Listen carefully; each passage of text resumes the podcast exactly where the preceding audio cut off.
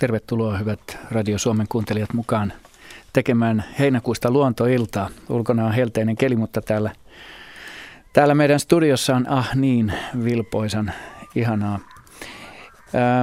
Meitä on täällä tänään typistetty kokoonpano asiantuntijoita paikalla, nimittäin Henry Väre on Lapissa todennäköisesti jälleen työmatkalla. Mutta paikalla meitä on täällä kuitenkin ihanasti Heidi Kinnunen, nisäkäs asiantuntija, Juha Laaksonen, linnut, Jaakko Kullberg, hyönteiset ja Ari Saura, kalat. Ja minä olen Pirkka-Pekka Petelius. Hyvät kuulijat, voitte soittaa meille vanhaan tuttuun numeroon 0203 17600. Toistan 0203 17600. Luontoillan upeat ja hienot Facebook-sivut löytyvät tunnuksella Yle Luontoilta. Anteeksi, siis Yle isoilla kirjaimilla ja Luontoilta. Ja siellä sivulla onkin jo paljon luontoaiheista materiaalia ja lisää sinne voitte laittaa. Luontoillan sähköpostiosoite, johon kysymyksiä on runsaasti tullut, joihin ikävä kyllä, hyvät kuulijat, emme aina läheskään kaikkiin ehdi vastata, mutta yritämme parhaamme. On siis luonto.ilta@yle.fi, luonto.ilta@yle.fi. Ja Luontoillan sivut sitten, missä näitä kuvallisia kysymyksiä ja upeita kuvia kommentteineen on, löytyy puolestaan osoitteesta yle.fi/luontoilta. Ja kyllähän meillä vielä on voimassa tämä vanha kunnon postiosoitekin, siis tämä tämmöinen konkreettinen materiaalinen posti osoitteessa Luontoilta PL 87 3024 Yleisradio, siis 00024 Yleisradio. No niin, tervetuloa mukaan. Ja tässähän meillä kaakatteli kaakkuri äsken. Mites me suhtaudutaan kaakkuriin? Mun havaintoni on näin, että lyhyesti kaakkurista ennen ensimmäistä soittajaa. Ei roikoteta kauaa siellä linjalla, mutta ihan muutamalla sanalla. Mä oon monena vuonna tuossa Nuuksion suunnalla kuullut kaakkuria paljon säännöllisemmin ja useammin kuin tänä kesänä. Alkukevästä kuului pikkusen kaakatusta vähän aikaa. Nyt vasta ihan puolentoista viikon aikana on ruvennut kuulumaan sitä kaakatusta sieltä reviiripesimäpaikalta ja sitten tätä lentokakatusta. Mites Juha, minkälaiset käsitykset sulla on? Mitä kaakkurille kuuluu? No, sehän on ollut nyt seurannassa aika ahkerasti, mutta mä en ole tätä viimeistä tutkimusta lukenut. Mun omat havainnot on vähän samanlaista kuin sulla, että mä en ole tänä vuonna mielettömän paljon niitä kuitenkaan havainnut, mutta kaakkurihan on harvalukuinen laji. Suomessa pesii tuommoisilla pienillä suojärvillä, nevoilla, usein pienissä saarekkeissa. Ja kyllä toi alkuääni, äänet ei ollut niin hyvä, kun mulla on semmoinen kokemus kaakkurista aikoinaan kesäkuun alusta Kilpisjärveltä, kun ne lentää, siis tämä soidin lentoa, koiras ja naaras peräkkäin ja parkuu.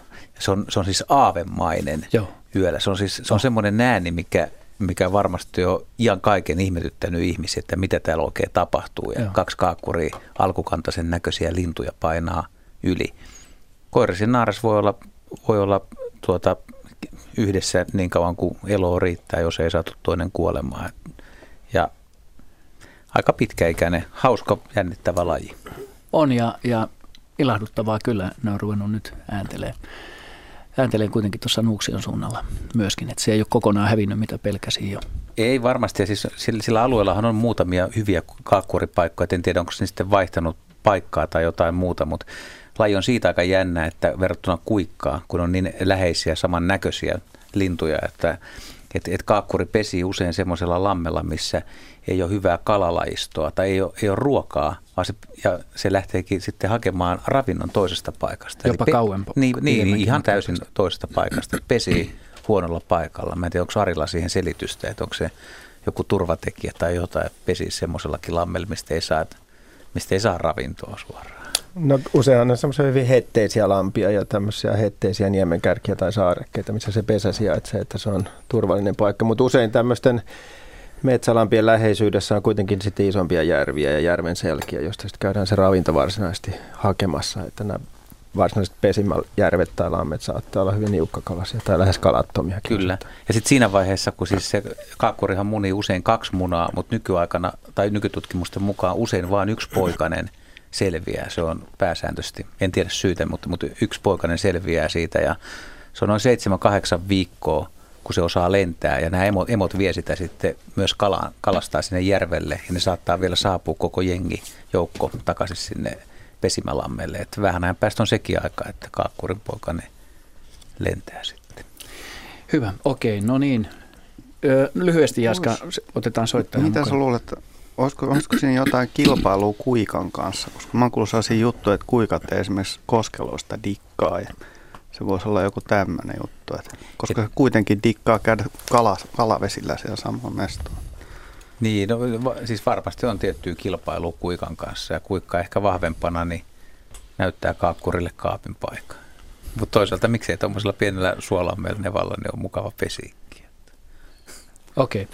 Okay. Toivo Ahokainen Lopelta on meidän ensimmäinen kysyjämme tänä iltana. Tervetuloa mukaan, Toivo. Halo? Onko Toivo enää linjoilla? Onko meillä mitään Toivoa? Haloja? Oliko meillä Toivo Ahokainen vai? Okei, ilmeisesti ei. Nyt kun meillä ei ole Henryä tässä mukana lähetyksessä, niin otetaan heti näistä meidän 4 tähän ohjelmaan mukaan valikoidusta kuvallisesta kysymyksestä. Ja koitetaan itse selvitä tästä tikankonttikysymyksestä. Arja Remes Kemistä on lähettänyt kauniin kuvan tikankonteista tällaisella tekstillä. Tämä siis löytyy, hyvät kuulijat, osoitteesta yle.fi/luontoilta. Tervehdys täältä Lapin keskuksesta. Anteeksi jälleen. Mökkimme sijaitsee Ranualla 45 kilometriä Rovaniemeltä Ranualle päin Väliointien varressa. Sieltä Pyöränselästä hoksasimma tien vieressä mielenkiintoisia kukkia. Tikan kontteja oli rinteessä paljon enemmänkin. Näkymää voisi sanoa ihan orkkideaniityksi. Olemme muinakin vuosina nähneet muutamia, mutta tänä vuonna kukkia on runsaasti. Onko tällainen esiintymä kuinka tavallinen täällä Lapin perukoilla? Kukat olivat komioita ja mielestämme varsin kookkaita 30-40 senttimetriä korkeita. Kuva on otettu 7.8. kesäkuuta. Arja Remes Kemi. Kaunis kuva. Eikö tikankontti ole pohjoinen laji? Boreaalinen kyllä. Boreaalinen. Mutta sen levinneisyyttä ja runsautta varmaan parhaiten selittää niin kuin kalkkipitoisuus, se tuommoinen emäksisyys. Se tykkää semmoisesta hyvästä maasta. Ja on ihan selvästi runsaampia alueilla, joissa niin kuin on tämmöisiä lehtokeskuksia ja muita vastaavia paikkoja. Esimerkiksi Kuusamo-alueella. Oulankassa löytyy aika. Joo, ja sitten esimerkiksi just tuolla Kalkkimaalla, siellä Tornion suunnalla esimerkiksi. Mm. Näillä alueilla mäkin olen sitä nähnyt. Mutta sehän on lähes koko maassa esiintyvä laji kyllä noin periaatteessa. Että. Ja Ahvenanmaata myöten. Joo, ja sitten muistan, että Vimpeli-alueella sitä oli tosi paljon kanssa, kun siellä oli joku tämmöinen pieni kalkkialue. Ja sen pahin vihollinen on ihminen, joka typeryyksissään ja itsekkyydessään pöllii niitä rehuja lapiolla, että. Se on tietysti ankarasti kiellettyä, toisin kuin kauhakuormaajalla poimiminen, joka on täysin sallittua. Onko tikankontti rauhoitettu? Kyllä se on, joo. Hyvä. Okei, kaunis kuva. Katsokaa, hyvät kuulijat, kaunista kuvaa. Nyt Toivo Ahokainen on meillä ilmeisesti linjoilla. Terve, Toivo. Hei, hei. Täällä soittelen Lopelta. Kartjärven rannalta ja meitä ihmetyttää tässä kummallinen juttu, kun täällä on 2 sellaista noin 30 senttisiä ahvenia, tiedämme mitan, kun se on 3 laudan mittaa ja molemmista päistä näkyy, kun askellaan tuonne järveen. No niin kesyjä, että kun menemme uimaan, ei lähde mihinkään. Ja sitten minä laitoin hyvin hiljaa käden sen toisen ahvenen alle ja ajattelin, että nyt mä saan kerrankin kalan kiinni. Kun kosketin sen mahaan, silloin sen vilahti ja lähti pois. Okei, mutta ne on todellakin kummallisia. Sitten mä laitoin katiskan, niin ne tulivat kellottelemaan ihan niin kuin pirultaan siihen minun katiskan päälle. Ja siinä vaan köllöttelivät. Ja vesi oli kumminkin aika lämmintä, sen 24-25 astetta. Mutta vielä tänään tuossa naapurirouva meni uimaan ja sanoi, että se toinen on vieläkin siinä. Että mikä näillä kaloilla on, että onko se jotenkin, en tiedä mikä niillä on ollut, mutta onko se noin kesyjä, tuollaiset isot ahvenet?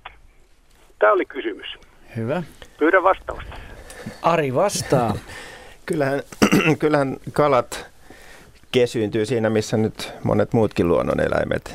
Että se on ihan mahdollista. Ne tottuu ihmisiin, laiturilla kävelyyn ja jopa erilaisiin uimareihin, muihin tällaisiin, varsinkin jos ei niitä nyt hätistellä sen kummemmin. Ja ne jopa saattaa sitten uimareista hyötyä, uimarit pölyttää jotakin pohjasta esiin ja näin poispäin. Että mä kuulin tässä just semmoisen tarinan tuolta Salonsaaresta päin Asikkalan liepeiltä, että siellä oli yksi vanha tuttava herra ruokkinut tämmöistä laiturin portailla viihtyvää ahventajaa, joka sitten lopulta oli ihan alkanut kädestä syömään matoja, että se oli niin kesyyntynyt. Ja kalat ehdollistuu helposti tämmöisiä, esimerkiksi ne oppii tuntemaan, että nyt sieltä tulee se madon tarjoaja lompsii laiturilla, että tunnistaa nämä askelet. Se on jo tämmöisillä kalankasvatuslaitoksillakin huomattu ihan selkeästi, että ne tunnistaa tämän ruokkijan jalan äänet, jotka tömistelee siellä laituriponttoneilla, että kyllä ne kesyyntyy, varsinkin kun jos ne ei koe olevansa mitenkään uhattuja tai jahdattuja. Mutta tämmöinen, niin kuin sanoitte, että kosketitte vatsapuolelta, joka varmaan vähän niin kuin herkempi paikka kalalle, niin silloin livahti kyllä, että livahti jo karku, että se niin kuin reviiri kävi jo sitten turhan ahtaaksi siinä tapauksessa, että silloin ahven katsoi parhaakseen niin kuin livahtaa johonkin muualle. Mutta ei tämä mitenkään tavatonta, että tämmöisiä samantapaisia havaintoja on kyllä monella muullakin, varsinkin tältä kesältä. Ja tämmöisenä lämpöisinä kesäpäivinä kalat, kun ovat vaihtolämpöisiä, niin mielellään lekottelevat tämmöisissä lämpöisissä paikoissa ja nauttivat auringonvalosta. Saattaa ihan vaikuttaa siltä, että ne ottaisi aurinkoa jossain katiskan kannella tai uimaportaan päällä. No kiitoksia teille.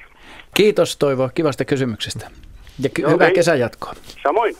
Moi. Saanko vielä jatkaa? Luulet, Sari, että on tyypillistä sellaiselle, että se kala on vanha ja että tämmöinen isokokoinen vanhempi kala on tottunut kuin nuorempi. Siis kyllä mä luulen, että kalallakin on jonkinlainen kokemusmaailma, joka karttuu iän myötä. Ja se, jos on ehdollistunut joskus johonkin tietyn tyyppisiin asiaan, niin se pystyy niin kuin palautumaan se vaistotoiminta sillä, just tämmöinen, että se on ollut siinä jo pidempään aikaa. Jos on tämmöisestä 30-senttisestä ahvenesta kysymys, niin se ei ole enää ihan mikään nuorukainen kyllä. Että tietysti riippuu, että kaloilla se kasvu vaihtelee hyvin suuresti, mutta saattaa kuitenkin olla jo pitkälti toistakymmenvuotiaskin kala. Koska väkisin tulee mieleen sitten, että tulee talviväli ja laiturilla ei kävele ketään ja kala muisti, jos ei nyt ihan tyhjennyt, nollaantuu vähän sen ehkä niin. Siinä pakkasilla. Niin. En tiedä kalan siis sieluelämästä se hirveästi. Siellähän jään alla aikaa ajatella, eihän se nollaannu mihinkään.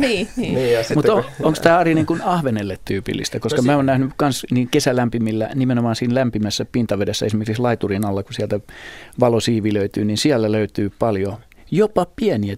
Tämä niin sotii sitä vastaan, että se on vanha ja kokenut tai oppinut. Siellä on pieniä sinttejä siinä lämpimässä pintavedessä. Ne löllii siinä vaan. Niin.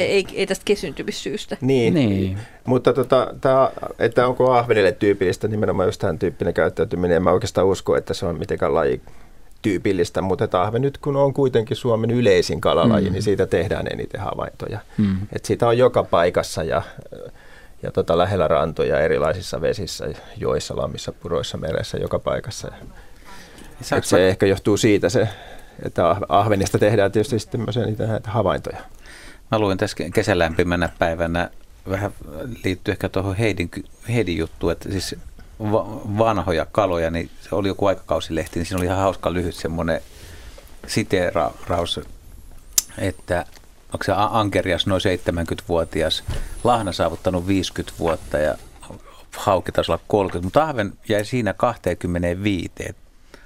Pitääkö se paikkansa? Tiedetäänkö niistä jotain, mitä tiedetään tuommoista ahvenen iästä ylipäätään? Joo, vanhin ikähavainto, siis tämmöinen määritetty ahven on ollut 25-vuotias. Et se on vielä näin. Joo, ja Suomen ikänestori on ehdottomasti ankerias, että siitä on tämmöinen 72 vuotta vanha yksilö määritetty. Joo. Se pystytään sieltä pään kuuloluusta eli otoliitistä määrittämään se ikä. Sinne syntyy semmoisen vuosirenkaan. Mä ajattelin sitä, kun ahven on noin yleinen, niin onko niitä ikää tosiaan mitattu kauhean paljon? Et kuvastaako se, että ahven elää sitten vähän lyhyemmäksi, vai onko nämä niin pieniä jotantoja sitten? Ei, kyllä niitä on ikä määritetty hyvin runsaasti, koska on tehty tosi paljon kaiken näköisiä ahven tutkimuksia, joiden yhteydessä ne iät määritetään. Mutta ahven on, mutta kyllä tuommoinen 25 vuottakin se on jo aika paljon, että harva kala elää itse asiassa, joku lahna, kuha, hauki, tämän tyyppiset isoksi kasvavat kalat ovat sitten pitkäikäisiä. Toisin sitten taas kun lohikalat, vaikka ne kasvaa nopeasti ja isoiksi, niin ne on yleensä yllättävän lyhytikäisiä. Että joku 10-kiloinen lohi, niin saattaa olla, että se on vain 3 vuotta ollut meressä niiden poikasvuosien lisäksi. Ikä ei välttämättä ole kuin 4-5 vuotta. Tuo tieto aina hämmästyttää. Mm. Okei. Otetaan lisää hämmästyksen aiheita. Seuraava soittaja Hannu Antila Sääksmäeltä. Heipä hei ja tervetuloa mukaan lähetykseen. No hei hei. Mitäs ihmetellään, Hannu? No ihmetellään semmoista, kun 2-3 viikkoa sitten oli puhelinlangalla rapiat 60 lokkia, siis lattajaloilla seisovat puhelinlangalla ihan niin kuin kottaraiset tai pääskyset. Mm-hmm.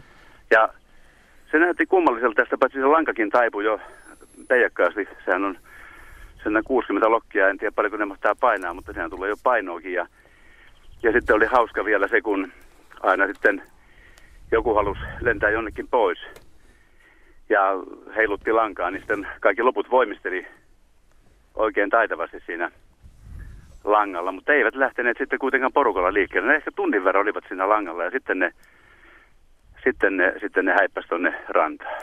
Mitähän niin, lokkeja? Oliko vaalea vai ruskea pää? Mm. Niin, sitten tässä oli naurulokkia. Noin kolmannes ja siinä niin kalalokkeja. Kaksi kolmasosaa oli kalalokkia. Paljonko siitä on matkaa sinne järvelle, niin kuin sanoit? Alta kilometri. Joo. Ja joo, ne oli tosiaan riti rinnan siinä. Ihan niin kuin pääskyset ja en muista nähneeni aikaisemmin. Kyllähän puussa on lokin nähnyt joskus, mutta se, että langalla, sillä lättäjalalla, kuinka helkkarissa, kyllähän se uimiseen hyvä on. Mutta niin, kuispaksu se lanka sitten loppujen lopuksi. Tämmöistä on vissiin aikaisemminkin kysytty ja tällä vähän mietitty, että se oli varmaan vähän kaapelia. Se kaapeli on sen verran paksu, että kyllä siihen lättäjalka hyvin mahtuu. Mutta se on totta, että jos ne lokit ja se esimerkiksi heijaa tuulessa ja tälleen, niin joutuu tasapainottelemaan, mutta linnulla on hyvä tasapainoaisti. No, mä jäin taas laskeen tässä, kun te sanoitte, että paljon siinä on painoa, niin jos kertoisi tuon summan 350 grammaa sen lintumäärän, niin siinä on sen verran painoa laskeutunut. Se voisi olla 300-400 grammaa kalalokipaino. Kappale, joo, niin. Aivan. Yli 20 kiloa. Joo, kyllä se, siis kieltämättä se on sellainen ohut kaapeli. Ohut kaapeli, mutta ei missään nimessä sellainen, missä niin kuin olisi vielä niin kuin tarttumapinta-alaa, että erittäin ohkainen kuitenkin. Mutta se painopiste linnuilla on hyvin tarkasti sen jalan kohdalla ja se, kyllä lokki pystyy räpylästä huolimatta niin istumaan yllättävän ohuella. Taipuuhan ne kuitenkin pikkusen ne räpylävarpaat siellä. Ja onhan niille kynnet tietysti, mutta mä en tiedä, tarvitsisi ne välttämättä edes pitää hirveästi kiinni. Ei se räpylä kyllä sen langan ympärille taivu taatusti. Ei ympäri, mutta kaartuu. Tasapainolla taiteilua, mutta kun kuitenkin koko ikänsä seisoskelee nuo linnut, niin kuin rantalinnutkin, niin sikäli mikäli kun ne eivät lennä. Ja välillä yhdellä jalalla. Niin. Sitä paitsi eihän niillä se putoamisen vaara ole kovinkaan merkittävä. Että joo, paineita ei varmasti ole. Mutta oli hauska, siis kokonainen tolpan väli oli täynnä lokkeja rinnakkain. Joo. Kaapelin päällä. Kyllä oli se ihan, en mä ole koskaan nähnyt. Tietysti jos ne on ihan ripirinnan, niin ne osittain vähän tukee toisiansakin siinä istuessaan. Joo, mutta mitä jos toinen tönäsee, niin se voi tulla tämmöinen kortti-efekti. Domino-reaktio. Ihan hauska havainto. Mikä sun mielestä se oli tämän parveilun nyt syy? Oliko siinä jotain erityisesti? Voisin kuvitella, että jos naurulokkeja parveille on, niin siinä on jotain ravinnon kanssa tekemistä, että jos siinä oli joku ötökkäparvi lennossa lähettyvillä tai sitten jos pellolla tehtiin jotain töitä. Tuossa on tuonne kaurahalme, joka tietysti sateen jälkeen oli varmaan, kyllä siellä epäilemättä siellä kauran seassa oli elämää, mutta ei ne sitten kuitenkaan oikein niin kuin siihen näyttänyt. Tosin ne on tässä olleet kyllä koko kevään, tietysti silloin kun maa oli mulloksella niin, ja äestyksen jälkeen, niin silloinhan ne tietysti oli tässä oikein aktiivistia. Mutta en minä ymmärrä, mitä ne tuohon, mutta hauskan näköinen se oli ehdottomasti. Aivan varmasti, joo. Olisiko joku muurahaislaji ollut parveillut esimerkiksi? Nämä oli rinnakkain. Ei, mutta miten ne on ollut saalistamassa ja laskeutunut sitten siihen tai jotain. Voi olla. Joo. Kiva havainto. Oikein kiva. Kiitos Hannu. Saanko yhden asian sanoa vielä? Jos lyhyesti. Ihan lyhyesti. Pääsin aikanaan joulun alla siihen linnunlaulujen toivekonserttiin ja pyysin peltosirkkua. Ja meillä oli sellainen pitosirkku tässä, mutta ei ole tänä vuonna ikävä kyllä tullut, että nyt on ollut kyllä murheellinen kesä. Peltosirkulta. Siis pitosirkku vai peltosirkku? Siis meidän pitopeltosirkkumme. Niin ei tänä vuonna ole tullut ja se on, tämä äänimaisema on ollut nyt tämmöinen karu. Se on karu ja valitettavasti tämä ilmeisesti on niin kuin se suuntaus peltosirkun suhteen, että vähenemään päin ollaan vuosi vuodelta. Ikävä kyllä, se on kaunis ja haikea laulu. Tämä vaan muistuma joulusta ja joulun linnunlaulujen toivekonsertista. Valtavaa, hienoa, kiva. No niin, kiitos ja lämmintä kesän jatkoa. Samoin, kiitos. Hei. Sääli, mä en ole kuullut yhtään peltosirkkua tänä kesänä, mutta keltasirkkuja sitä vastoin vielä toissapäivänä viimeksi laulavana. Ja muitakin lajeja laulavana. Tämä on jännä kesä, että nyt on kuitenkin 20. päivä heinäkuuta ja tänään esimerkiksi lehtokerttu, peukaloinen, ruokokerttunen, rastaskerttunen, sanoin sulle silloin jo Vuosaaresta. Aika kivoja. Mustarastas laulaa sekä Suomenojalla että Vuosaaressa ihan täyttä laulua. Hyvät kuulijat, kuuntelette Luontoiltaa. Me jatkamme lähetystä aina kello 20 asti. Välissä meillä on merisää tuossa kello 18.55 minuutin pätkä lähetystä jälleen ennen kello 19 uutisia. Meillä voitte soittaa tähän tuttuun numeroon 0203 17600. Ja nyt kun ilmeisesti meillä ei ole yhtään soittajaa tuossa linjalla, niin otetaan Heidille täältä yksi tämmöinen sähköinen kysymys, jonka Matti Vaalivirta on meille lähettänyt. Tämä on kesäkuun puolelta, mutta väliä hänellä, koska kysymys on mielenkiintoinen. Teksti kuuluu näin. Mielenkiintoinen tapahtuma tuolta toukokuun puolivälin paikkeilta. Olimme silloin Tirvan kirkonkylällä ja kirkonmenojen jälkeen pihamaalla näimme jonkun hyvin pikkuisen linnun jahtaavan hieman isompaansa. Epämääräisesti poukkoille. Lähempi tarkastelu osoitti kuitenkin, että kyseessä oli ilmeisesti kellotapullista kellon soittoon herännyt lepakko, jota suruvaippa jahtasi. Tämä on laitettu sitaatteihin tämä jahtaaminen. Sen verran hölmistyneinä tuli tätä näytelmää seurattua, ettei huomattu edes kameraa auton takapenkiltä noutaa ennen kuin näytelmä oli ohi. Liekö suruvaipalla ollut mahtava ego, kun suurempaansa jahtasi, vai liekö fiksu perhonen ajatteli, että tiukasti seuraamalla ei ainakaan jää aliksi, näin Matti Vaalivirta. Ja tässä, tämä on kirkonmenojen jälkeen. Siis kirkonmenojen jälkeen viittaa, että se olisi puolilta päivin. Ja toukokuun puolivälissä puolilta päivin on kyllä ihan kaunista varmaan.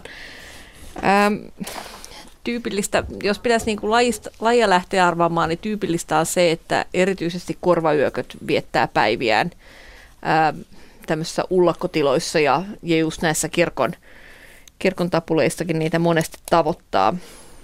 Se, että lähteekö se sitä kellonsoittoa pakoon, no se on mahdollista, mutta sieltä varmaan olisi lähtenyt sen kaveritkin. Voi olla, että kyseessä on vaan ollut ihan yksilöisesti nälkäinen yksilö, jonka on pakko lähteä. Sen takia, että yöt on tuohon aikaan saattaa olla vielä niin kylmiä, että ei oikein maahan täytettä riitä ja lähtevät sitten päivässä aikaa saalisretkelle. Se on lepakoille tietysti riskialtista touhua, koska sitten ne voi jäädä petolintujen saaliiksi. Korvavyökkö on aika taitava lentäjä kyllä ja varmaan sen suruvaipankin sitten söisi. Mutta osaisiko suruvaippa olla niin ovela, että se pysyisikin silleen katveessa, koska ne kaikuluotausäänet todellakin lähtee sillä lailla eteenpäin sieltä nenästä ja suusta, joten ne ei tule sieltä taaksepäin, että voisiko se jäädä katveeseen, mutta ehkä Jaska voi kommentoida suruvaipan älylahjoja.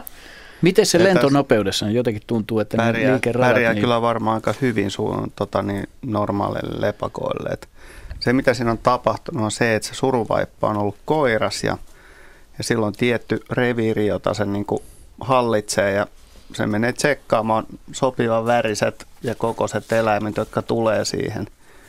Ja jos kyseessä on koiras suruvaippa, niin sitten, kuten ihmiset asian ilmaisivat, perhoset leikkivät keskenään, mutta totuus on se, että ne ottaa matsia niin helkutisti ja mäiskii toisiaan, minkä kerkee ja aika... Ja näin on juuri käynyt tämän lepakon kanssa, että se on lähtenyt sen perään katsomaan, että mikäs tässä on kyseessä.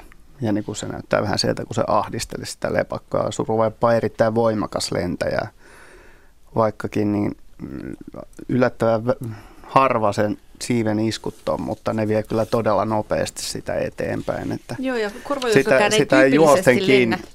Sitä juosten nimittäin kiinni todellakaan saa. Joo, ja korvajuokkahan ei tyypillisesti lennä sitten tämmöisiä suoria ratoja, vaan liikkupörrää just joissain puiden ympäristössä tai sellaista, että se on varmaan voinut jäädä ärsyttämään sitä suruvaippaa. Niin, se voi tulla katsoa useammankin kerran että... sitä, mutta se saattaa seurata niin kuin vaikka tuollain 20 metriä, 30 metriä helposti perässä. Ja niin kuin suruvaipan lento on ajoittaa aika mutkittelevaa silläkin, että se niin kuin ei ole mikään ongelma siltä niin kuin seurata. Tuo on se tietysti ehkä nopeuden ylärajoilla kuitenkin, että, mutta niin en pidä mahdottomana, että se pysyisi ihan hyvin perässä. Että. Ja jos lepakkokaan ei ole niin kuin, tähdännyt vain yhteen suuntaan eteenpäin, vaan liikkunut just mutkitellen, niin kuin korvavyököllä on tapana tehdä, niin sitä on voinut jäädä sitten. Korvavyökölle saattaa olla kyllä vähän niin kuin kyllä saaliskoon ylärajalla, kun sen on niin paljon pinta-alaa, että totta kai se pystyy sen nitistämään, mutta uskaltaako sen, niin se on sitten eri asia. Että. Niin, no kyllä ne aika isoihinkin hyökkää, että se, että onnistuuko se ja mitä siinä sitten käy ja saako se siitä sopivan otteen. Ja korvavyökkö voi laskeutua johonkin oksalle myös syömään sitä ja käsittelee sitä saalista sitten, jos se on sen tyyppinen, että se ei lennossa alas mene. Ja korvavyököllä tuskin oli saalistus mielessä, että jos oli häiriintyneenä lähtenyt kirkonkellojen kumua pakoon, niin se ei välttämättä niin, sillä hetkellä... No, tätä mä vähän epäilen, että lähtikö ne häiriintyneenä vai niin. Onko ne lähtenyt ihan vaan, koska se kumu tapahtuu siellä niin usein, että niin. Ne on kyllä ihan tottuneet siihen möykkään ja aika vähän niitä häiritsee. Miten ne on yleensä korvavyökön päiväsaalistus, onko se yleistä? Keväällä on, joo. Keväällä on. Mä oon kanssa monesti nähnyt ja muitakin lajeja kanssa, että... Ja kyllä mä luulen, että ne, jotka tuolla kirkon tapulissa heiluu, niin ne on ihan tottuneet siihen jymyyn, että se on arkipäivää niille. Hyvä. Kiitämme Matti Vaalivirtaa mielenkiintoisesta havainnosta sinänsä. Mennään eteenpäin. Ilpo Salminen Iitistä. Tervetuloa mukaan lähetykseen. Kiitos. Mitäs myö ihmetellään? No tässä on tällainen ihmetys ollut. Siellä on tämmöinen Kuivanmaan kesäpaikka täällä ja nyt on... esiintynyt. Kuule Ilpo, laitat siellä sitä radioa vähän pienemmällä siellä, niin ei tule sellaista kiertoa tänne lähetykseen. Kiitos. Joo, kuuluuko vielä? Kuuluu, hyvin kuuluu. No niin tässä meidän kesäpaikan seinustalla esiintynyt tällainen musta käärme ja niin Älä vastaa. Nyt on lähetys meneillä. No niin. Niin, että mikä se nyt olisi sitten, kun se on tuollainen 70 senttiä pitkä ja täysin musta, että minä kattelin sitä siitä metrin päässä laski ja pääsin oikein tarkkaan ja yritin sahalaitoa katsella selästä ja kaikki, mutta ei semmoisesta ollut niinku merkkiäkään, että että mikähän kärme se sitten on, että mitenkä siihen pitäisi ruveta suhtautumaan. Ennen kuin annetaan Arin vastata, niin kerro Arille pieneksi saatteeksi, että ehditkö havaita, minkälaiset silmät sillä oli? Kiinnititkö yhtään huomioon? No kyllä mä sen verran, että se niinku musta näytti ne silmätkin ja ei ollut mitään semmoisia keltaisia pilkkuja niinku ilmeisesti. Rantaäärmeillä on, että kyllä se niinku aivan musta oli se vaikutus. Pyöreä vai sitten semmoinen kissamaisen, oliko silmä semmoinen viirullinen pystyssä oleva, miskä sitä nyt sanotaan, salmiakkikuvioinen, kapea vai joku pyöreä? Enempi niinku pyöreältä näytti. Okei. Okay. Tämmöinen. Hyvä havainto, Ari, tuossa. Niin mä vielä olisin tarkentanut, että kuinka kuiva tämä teidän Kuivanmaan mökki on, että onko siinä niinku minkäännäköistä vesistöä lähistöllä? No, tämä on, sanotaan, että tässä on kilometrin säteellä, ei ole mitään vesistöä. Että. No, kyllä mä melkein sitten veikkaisin, että se on ollut musta kyy. Niin, että sekin voi olla aivan musta. Että rantakäärmeet, niin ne on kyllä hyvin lähellä vesistöjä.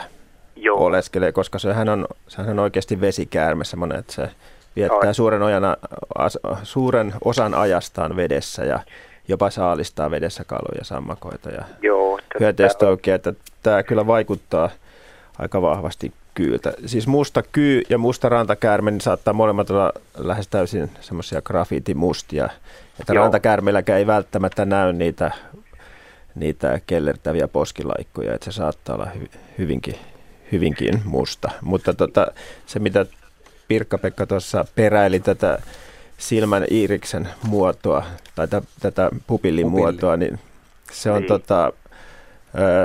todellakin, jos läheltä pääsee katsomaan, niin kyllä semmoinen pystyrako se pupilli ja rantakäärmeellä on ihan pyöreä pupilli, tämä musta silmän keskusaukko, mistä valo menee silmään sisään, mutta siitä pitää aika lähellä päästä katsomaan sitä. Joo, no siitä mä nyt en ole varma siitä. Joo. Siinä on tietysti muitakin tuntomerkkejä pään muodossa ja sitten tässä suomutuksessa ja muussa, millä voidaan erottaa kyy ja rantakäärme toisistaan, mutta silloin pitää myös olla aika lähellä. Noin yleensä ottaen kyy on hiukan semmoinen niin kuin rotevampi ja paksumpi ja rantakäärme on semmoinen hoikempi ja soukka ja sitten kulkunopeudessa on huikea ero, että kyy menee korkeintaan kävelyvauhtia, mutta rantakäärme painelee juoksuvauhtia, jos sitä hätistelee. Että kyy on hyvin rauhallinen ja semmoinen hidasliikkeinen. No kyllä tämä silloin vaikutti sillä, että ei se siitä kovin hätäiseen lähtenyt. Joo, kyllä mä veikkaan, että se on ollut musta kyy. Joo. No mitäs tähän pitäisi sitten suhtaantua, jos tässä nyt seinustalla ja rappusilla rupeaa esiintymään. Niin. Hyvin rauhallisesti siihen pitää suhtautua. Varmaan siis, jos ei siinä nyt kovin suurta huomiota kiinnitä, niin tuskin se teistäkään on kovin kiinnostunut se kyy, että se kyllä se on siinä tietysti lämpöä ottamassa kehoonsa, auringonvaloa ja sitten metsästelee siellä myyriä ja hiiriä innoissaan. Että no myyriä riittää kyllä metsästykstarpeisiin tässä tontilla, että siinä mielessä voisi olla ihan hyödyllinen. Kyllä varmasti on, joo.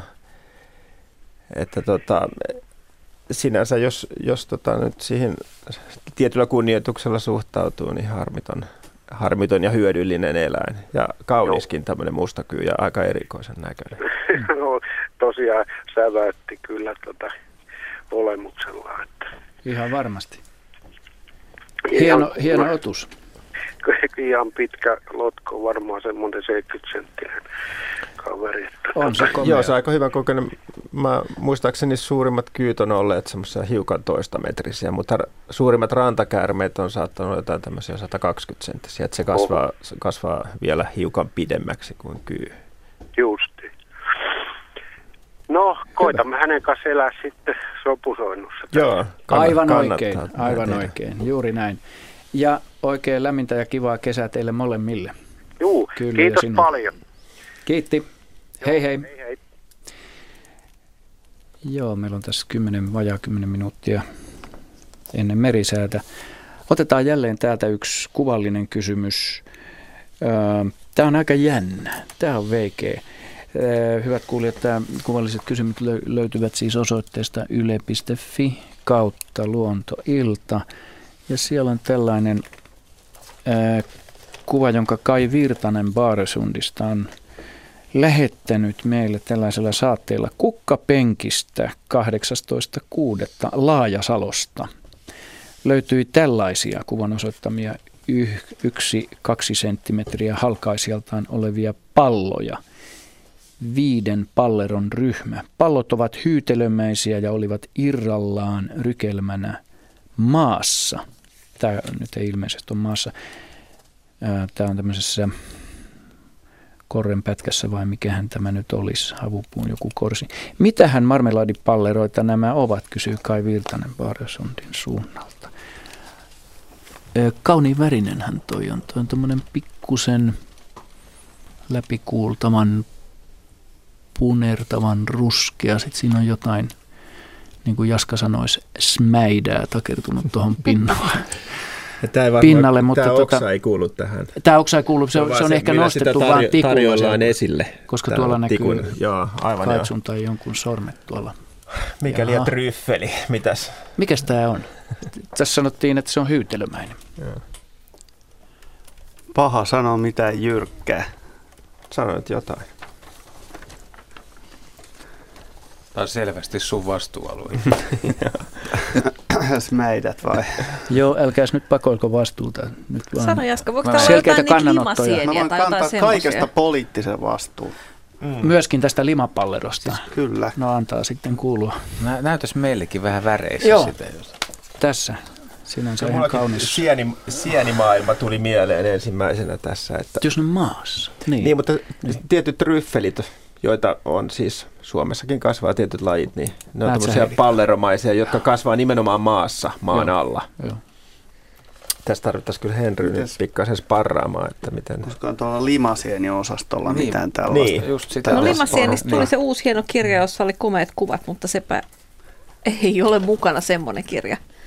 Ne ei ole edes selkärangattomia. Ei, ne on jotain ihan omaa elämäänsä kyllä. Sitä blob-tyyppinen elämänmuoto. Otetaanko tämä laiskanläksyksi? Henry, jos olet kuulolla toivottavasti, niin kipaseppas nopeasti sieltä tunturista nyt jonkun päätteen äärelle katsomaan tätä limapalleroa, niin päästään selvyyteen. Ja kilauta kaverille. Jos on Pumpovaarilla tai jossain, niin se kipas on 50 kilometrin mittainen. Musta Henry sanoo olevansa enon tekijöllä, mutta Henry on vikkelä poika, hän kipas on hetkessä 50 kilsaa. Otetaan laiskanläksyksi. Kaunis kuva, kiitämme kuvan lähettäjää. Otetaan seuraava soittaja 6 minuuttia aikaa ennen merisäätä. Lauri Karvinen Lemiltä. Tervetuloa mukaan. Haloja Lauri. Onko Lauri? Joo, hei, täällä ollaan. Moi. Kesämökillä Lemin Rapasalossa. Aivan oikein. Ja nyt kun tulimme tuossa keväällä tänne mökille, niin huomasimme, että tänne on muodostunut 2 tällaista muurhaispesää, joita me emme ole aikaisemmin ehkä, en tiedä mistä syystä, noteeranneet ollenkaan, mutta nyt niitä on kuitenkin 2 muurhaispesää tuossa. Ja nyt kysymys onkin siitä, että onko niistä mitään haittaa tai hyötyä. Missäs muurahaispesät ovat ja minkä kokoisia ja minkä näköisiä muurahaisia? Ne on, no ei ne nyt niin kauhean isoja ole, mutta kuitenkin on selkeästi ovat. Ne on meidän tämän puolen hehtaarin tontin takaosassa tuolla sitten, että ei varsinaisesti missään pihapiirissä, mutta... Joo, annetaan tuo Jaskan kantaa tästä nyt poliittinen vastuu tästä muurahaiskeko-asiasta. Niin, muurahaiskeko. Antaa tulla vaan rohkeasti. Niin, jos siihen jotain... Se eikä kekomuurahaista koskaan haittaa. Mä lähtisin rakentaa siitä sitten. Niin. Jos on kekomuurahais, jos on pieniä keltiäisiä tai ensin pitäisi määritellä, että mistähän lajista mahtaa olla kysymys. Siis minkäs kokoinen se keko oli?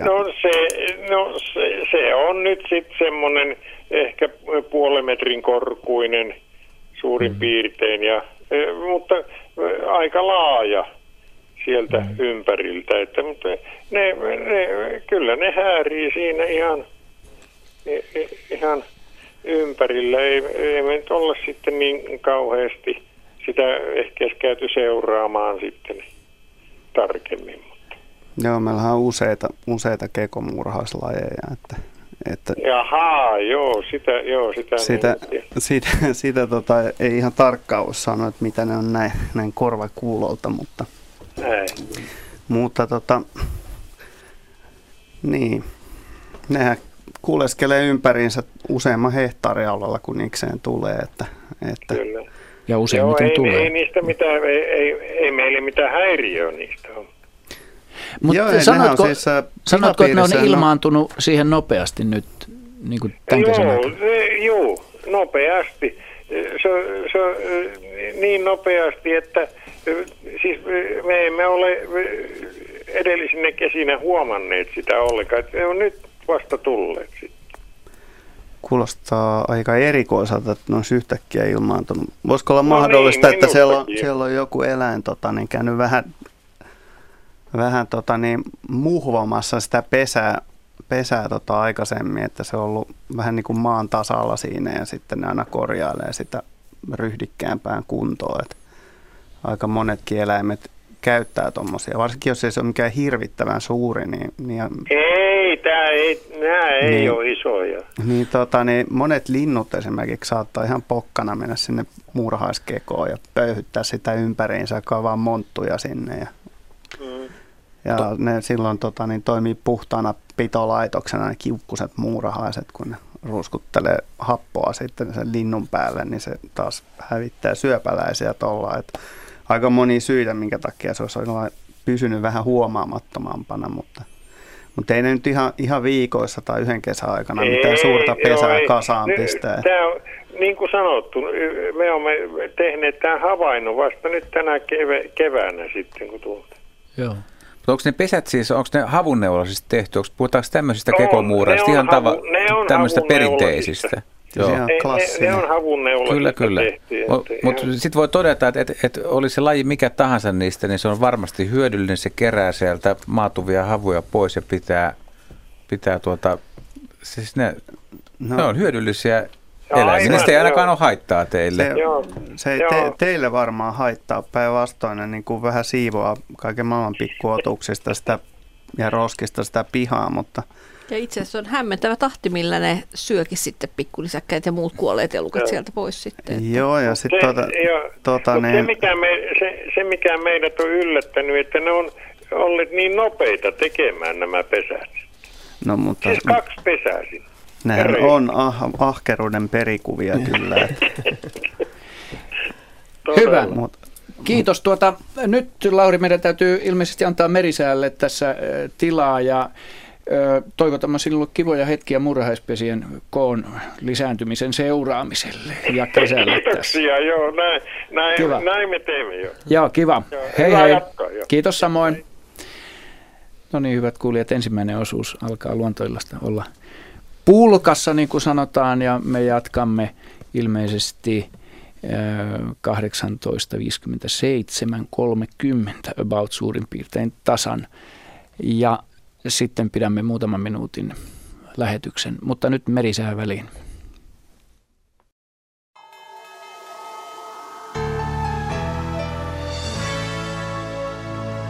Säätiedotus merenkulkijoille kello 18.50. Kovan tuulen varoitus Pohjois-Itämerellä, koillistuulta yöstä alkaen 14 metriä sekunnissa. Huomautus veneilijöille Suomenlahden länsiosa, itätuulta yöstä alkaen 12 metriä sekunnissa. Ahvenanmeri, Saaristomeri, Selkämeri, Merenkurkku ja Perämeren eteläosa, pohjoisen ja koillisen välistä tuulta yöstä alkaen 12 metriä sekunnissa. Perämeren pohjoisosa, etelän ja lounaan välistä tuulta 12 metriä sekunnissa. Pohjois-Itämeri, Ahvenanmeri, Saaristomeri ja Selkämeren eteläosa, ukkospuuskia. Etelä-Suomessa oleva korkeapaineen selänne liikkuu itään ja Puolassa oleva matalapaineen alue liikkuu hitaasti Itämerelle. Voimakas sadealue ukkosineen liikkuu Itämeren yli Perämerelle. Samanaikaisesti itä- tai koillistuuli voimistuu. ja odotettavissa huomiseen iltapäivään asti Suomenlahti vähitellen voimistuvaa idänpuoleista tuulta yöstä alkaen 5–9 metriä sekunnissa. Länsiosassa aamulla ylimmillään 12 metriä sekunnissa. Aamusta alkaen kaakonpuoleista tuulta, yöstä alkaen paikoin ukkoskuuroja. Pohjois-Itämeri idän ja koillisen välistä tuulta 4–8 metriä sekunnissa. Yöllä voimistuvaa tuulta aamuyöstä alkaen 10–14 metriä sekunnissa. Aamusta alkaen vähitellen heikkenevää tuulta, yöstä alkaen sadetta ja ukkoskuuroja. Saaristomeri, Ahvenanmeri ja Selkämeri suunnaltaan vaihtelevaa tuulta 2–6 metriä sekunnissa.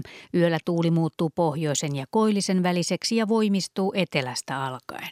Aamusta alkaen 8–12 metriä sekunnissa. Päivällä tuuli heikkenee etelästä alkaen, yöstä alkaen sadetta ja ukkoskuuroja. Merenkurkku ja Perämeren eteläosa heikkenevää lounaanpuoleista tuulta 4–8 metriä sekunnissa, yöllä suunnaltaan vaihtelevaa tuulta 2–6 metriä sekunnissa. Päivällä tuuli muuttuu pohjoisen ja koillisen väliseksi ja voimistuu nopeasti, iltapäivästä alkaen 8–12 metriä sekunnissa. Aamusta alkaen sadetta ja ukkoskuuroja. Perämeren pohjoisosa heikkenevää etelän ja lounaan välistä tuulta 5–9 metriä sekunnissa, aluksi ylimmillään 12 metriä sekunnissa. Aamusta alkaen koillisen puolelle kääntyvää tuulta 1–5 metriä sekunnissa. Iltapäivällä tuuli voimistuu, illasta alkaen 6–10 metriä sekunnissa. Enimmäkseen hyvä näkyvyys, päivällä sadetta. Ja Saimaalla suunnaltaan vaihtelevaa tuulta 1–4 metriä sekunnissa, yöllä voimistuvaa idän ja kaakon välistä tuulta 3–7 metriä sekunnissa. Enimmäkseen hyvä näkyvyys, huomenna paikoin sade- tai ukkoskuuroja. Ja odotettavissa torstai-illasta perjantai-iltaan Suomenlahti idänpuoleista tuulta alle 10 metriä sekunnissa, Pohjois-Itämeri, Ahvenanmeri ja Saaristomeri, koillisen puoleista tuulta alle 14 metriä sekunnissa, yöstä alkaen kaakon puolelle kääntyvää tuulta alle 10 metriä sekunnissa. Pohjanlahdella koillisen puoleista tuulta alle 14 metriä sekunnissa. Säärannikkoasemilla tänään kello 18. Haapasaari lämpötila 22 astetta, tuuli itäkaakosta 3 metriä sekunnissa, selkeää, näkyvyyttä 30 kilometriä. Kotkarankki 23, itäkaakko 2. Orrengrund 21, itäkaakko 2. Emäsalo 21, itä 3. Kalpoidagrund 20, itä 5. Eestiluoto tuuli itäkoillisesta 4 metriä sekunnissa. Harmaja 20, itä 3, melkein selkeää 35 kilometriä. Mäkiluoto 21, itäkoillinen 5, Bogashär 21, itä 4, melkein selkeää 40. Jussarö 21, itäkoillinen 5, selkeää 35. Hanko Tulliniemi 21, itä 4, Russarö 21, itä 4.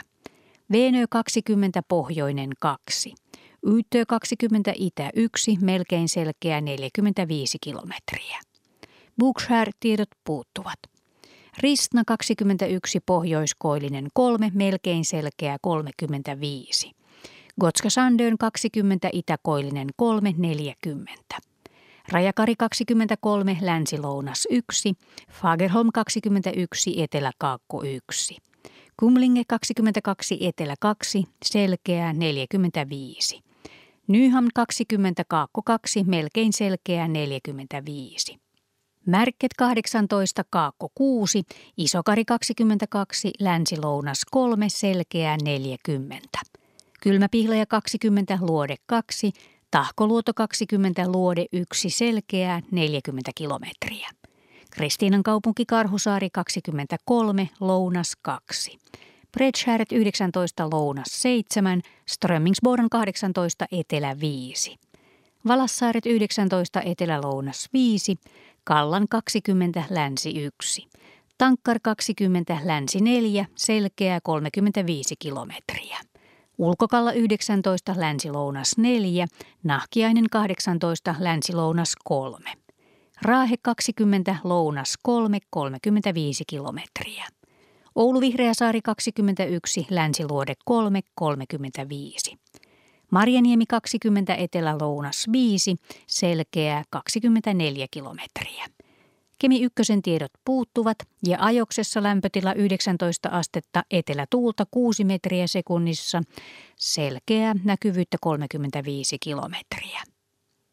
Meriveden korkeus tänään kello 17, Kemi -6 senttimetriä, Oulu -10, Raahe -9, Pietarsaari -6, Vaasa -9, Kaskinen -12, Mäntyluoto -14, Rauma -15, Turku -17, Föglö -19, Hanko ja Helsinki -21 sekä Hamina -17 senttimetriä.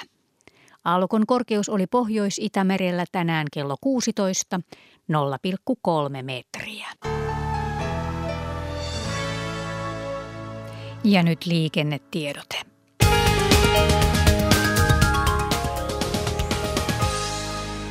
Tiellä 7 eli Porvoon väylällä Sipoossa onnettomuuspaikan raivaustyö on ohi, välillä Masbyyn liittymä, Sipoonlahden palvelualue. Ja toinen tiedote, Keski-Suomen pelastuslaitos tiedottaa, Laukaan kunnan alueella lankapuhelinliikenne toimii jälleen normaalisti. Radio Suomessa jatkamme luontoillan parissa. Kiitoksia ja todella jatkamme tässä 2,5 minuutin ajan ennen kuin alkaa kello 19 uutiset ja urheilu. Me ei tähän väliin soittoa ehditä ottaa. Halusko joku kommentoida tuossa äsken Lauri Karvisen kysymyksestä muurahaisten tai muurahaiskekoihin liittyen muurahaisten hyödyllisyydestä tai haitallisuudesta? Se on aika mielenkiintoinen kysymys. Useimmiten ainakin muurahaisista valitetaan, että niistä on haittaa, mutta onko niistä mitään hyötyä pihapiirissä kekomuurahaisista esimerkiksi? Niin, kyllähän ne niin jolle niitä älyttömiä määriä on, niin onhan ne semmoinen tasaava, hyönteisiä vähentävä vaikutus, että jotkut väittää, että ne pitäisi jopa käärmeitäkin loitolla, että jos niitä on taas paljon. Että. Vai onko tämä koko kysymys vähän niin kuin ihmisen kannalta aseteltu? Ihminen arvottaa luonnon niin kuin... Ei, no, kaikkihan meidän kysymykset on aseteltu ihmisten kannalta. Niin. Mä luulen, metsät ei olisi niin hyvässä kunnossa, ne metsät mitkä on, jos siellä ei olisi paljon muurahaisia, se on hiilitasapainoja kaiken kannalta, niin muurahaiset on merkittäviä. Siis muurahaisten määrä, siis sekä yksilön määrä että massan määrähän on tosi suuri. Siis sehän on suurin eläinmassamäärä. Enemmän kuin ihmisiä. Joo. Joo, ne on biomassaltaan varmaan kamppailee homo sapiensin kanssa aika. Et kyllä jos saisi päiväksi vaihtaa rooliin, niin meikäläinen voisi hyvin soluttautua muurahaisen kitiinikuoren alle ja olisi aika makea kömpiä tuommoiseen pesään. Siellä olisi 100-200 000 kaveria enemmänkin. Siis siellä voisi saman verran kuin Helsingissä. Kaikki olisi naaraita. Se sovi mulle vai? Katsotaan sillä lailla. No ei se kyllä sovi Jaskallekaan Peteliuksesta puhumattakaan. Mullahan on kitiinikuori jo. Siellä me peset tätä teepaitaa vaihtaa sitä muusta. No, mutta siis joo. Mutta sitten niinku, kun niistä aina siunaillaan, kuinka hyödyllisiä ne on niinku luonnossa, niin se on tietysti ottaa myös huomioon, että ne on melkoisia kirvanhyysäjiä. Että niinku, jos ne muita hyönteisiä niinku pisteleekin poskeensa, niin kirvoja ne sitten kyllä hoitaa senkin muidenkin niinku edestä. Että itse asiassa huomattava osa niinku menee puiden kasvuvoimasta niin kirvoille murkkuja asioista. Nyt me annamme uutisille vuoron ja palaamme uutisten ja urheilun jälkeen takaisin luontoiltaan.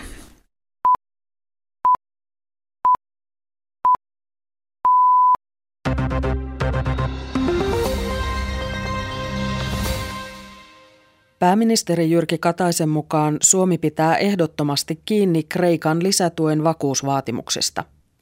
Kataisen mukaan Euroopan taloustilanne on äärimmäisen hankala, mutta Suomi ei silti hyväksy lisätukea, jos EU-maat eivät pääse vakuuksista yksimielisyyteen. Kataisen mukaan Kreikan tukipaketista on päästävä sopuun jo euromaiden johtajien huomisessa kokouksessa Brysselissä. Oppositiopuolueet vastustavat Kreikan lisärahoitusta. Perussuomalaiset ja keskusta epäilevät myös Suomen vaatimien vakuuksien toteutumista. Eduskunnan suuri valiokunta antoi kuitenkin pääministeri Kataiselle neuvotteluvaltuudet huomiseen kokoukseen. Eduskunnan suuri valiokunta, eli EU-valiokunta, kuuli kokoomuslaista pääministeri Kataista aamupäivällä 3 tuntia. YK on julistanut nälänhädän 2 alueelle Somalian eteläosassa. YK:n mukaan jopa 10 000 ihmisiä on kuollut Somaliassa aliravitsemukseen. Järjestö varoittaa nälänhädän leviävän, ellei toimiin ryhdytä välittömästi. Serbian viranomaiset ovat pidättäneet sotarikoksista syytetyn entisen Kroatian serbien johtajan Goran Hadžicin. Hadžić oli viimeinen vapaana ollut YK:n sotarikostuomioistuimen etsintäkuuluttama serbijohtaja. Häntä syytetään 14 sotarikoksesta ja rikoksista ihmiskuntaa vastaan Kroatian ja Serbian välisessä sodassa 90-luvun alussa. Britannian pääministeri David Cameron on puolustanut toimintaansa yhä laajemmaksi paisuvassa salakuunteluskandaalissa. Cameron antoi parlamentille pääministerin ilmoituksen urkintatutkinnan yksityiskohdista. Hän kiisti tienneensä entisen lehdistöpäällikkönsä mahdollisista salakuunteluyhteyksistä. Pääministerin mukaan tapauksen tutkintaan annetaan lisäresursseja. Täällä kotimaassa sää on suuressa osassa maata hyvin lämmintä, mutta paikoin tulee voimakkaita sade- ja ukkoskuuroja. Voimakkaita sateita ennustetaan etenkin maan länsiosaan. Yölämpötila on enimmäkseen 10 ja 18 asteen välillä. Päivälämpötila on huomenna maan etelä- ja keskiosassa 23–30 astetta, pohjoisessa 20–26 astetta, sateisilla alueilla alempi. Metsäpalovaroitus on voimassa Ahvenanmaan ja Satakunnan maakunnissa. Maan länsiosassa varoitetaan huomenna rankoista sateista ja voimakkaista ukkospuuskista. Maan itäosassa tukala helle voi aiheuttaa riskiryhmille terveysongelmia lähivuorokauden aikana.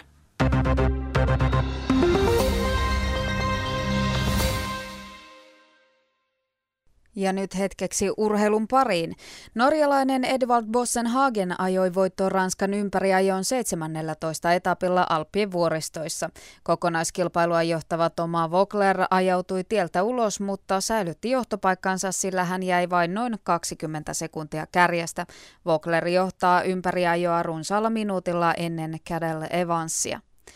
Jalkapallon mestarien liigan 3. karsintakierrokselle selviytyneen Helsingin jalkapalloklubin 22-vuotias toppari Juhani Ojala on solminut 4 vuoden mittaisen sopimuksen Sveitsin pääsarjan Young Boysin kanssa.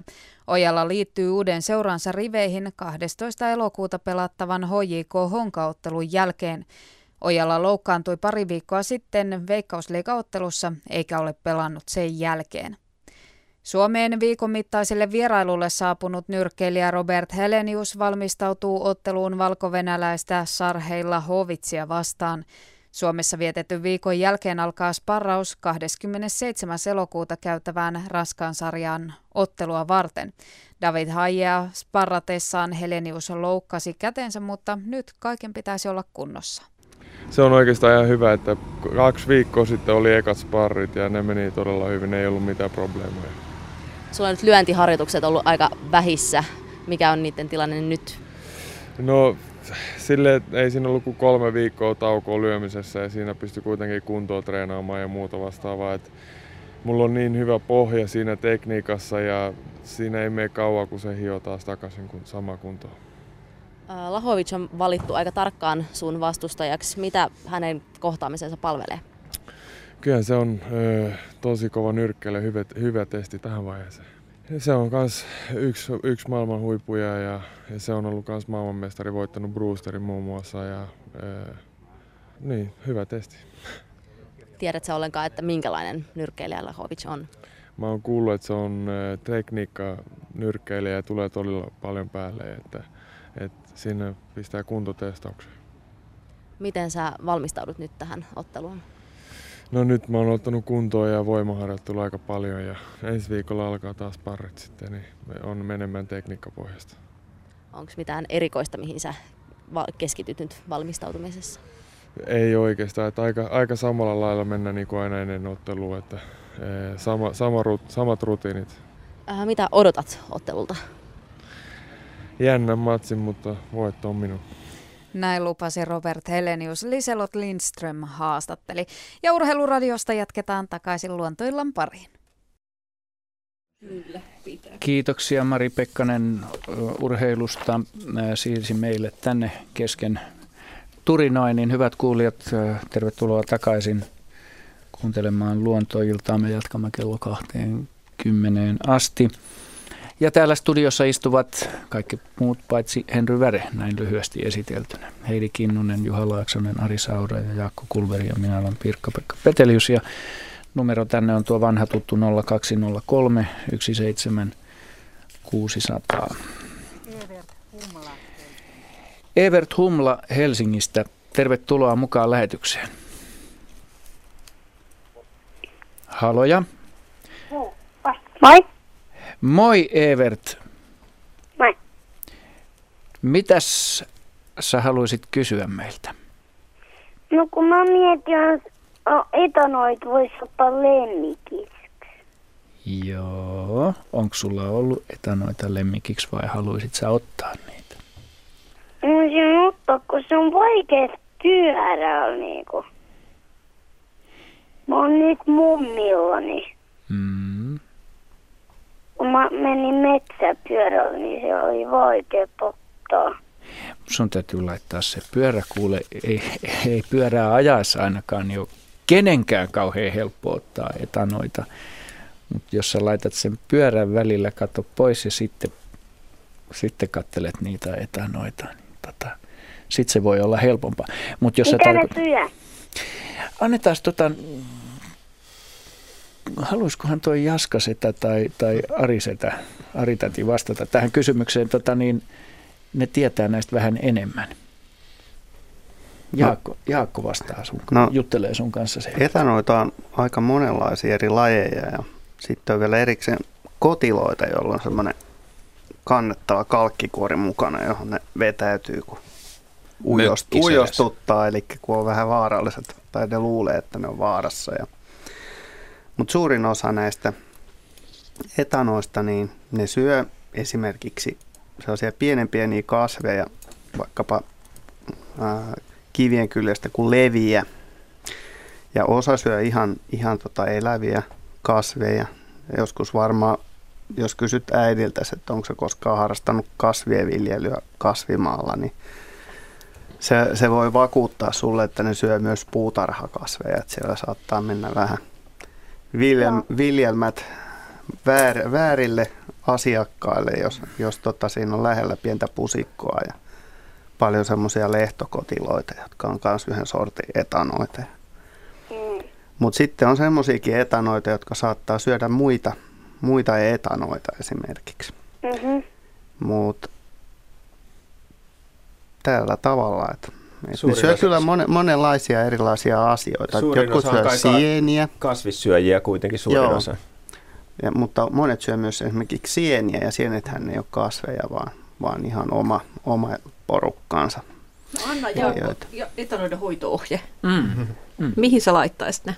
No mä laittaisin ne vaikka terraario, jossa on mukavan kosteat olosuhteet. Voisi välillä vähän ruiskutella sinne vaikka suihkupullolla vettä, jos se näyttää kuivalta. Ja sitten sinne voisi laittaa vaikka voikukalehtiä ja katsoa, syökö ne niitä.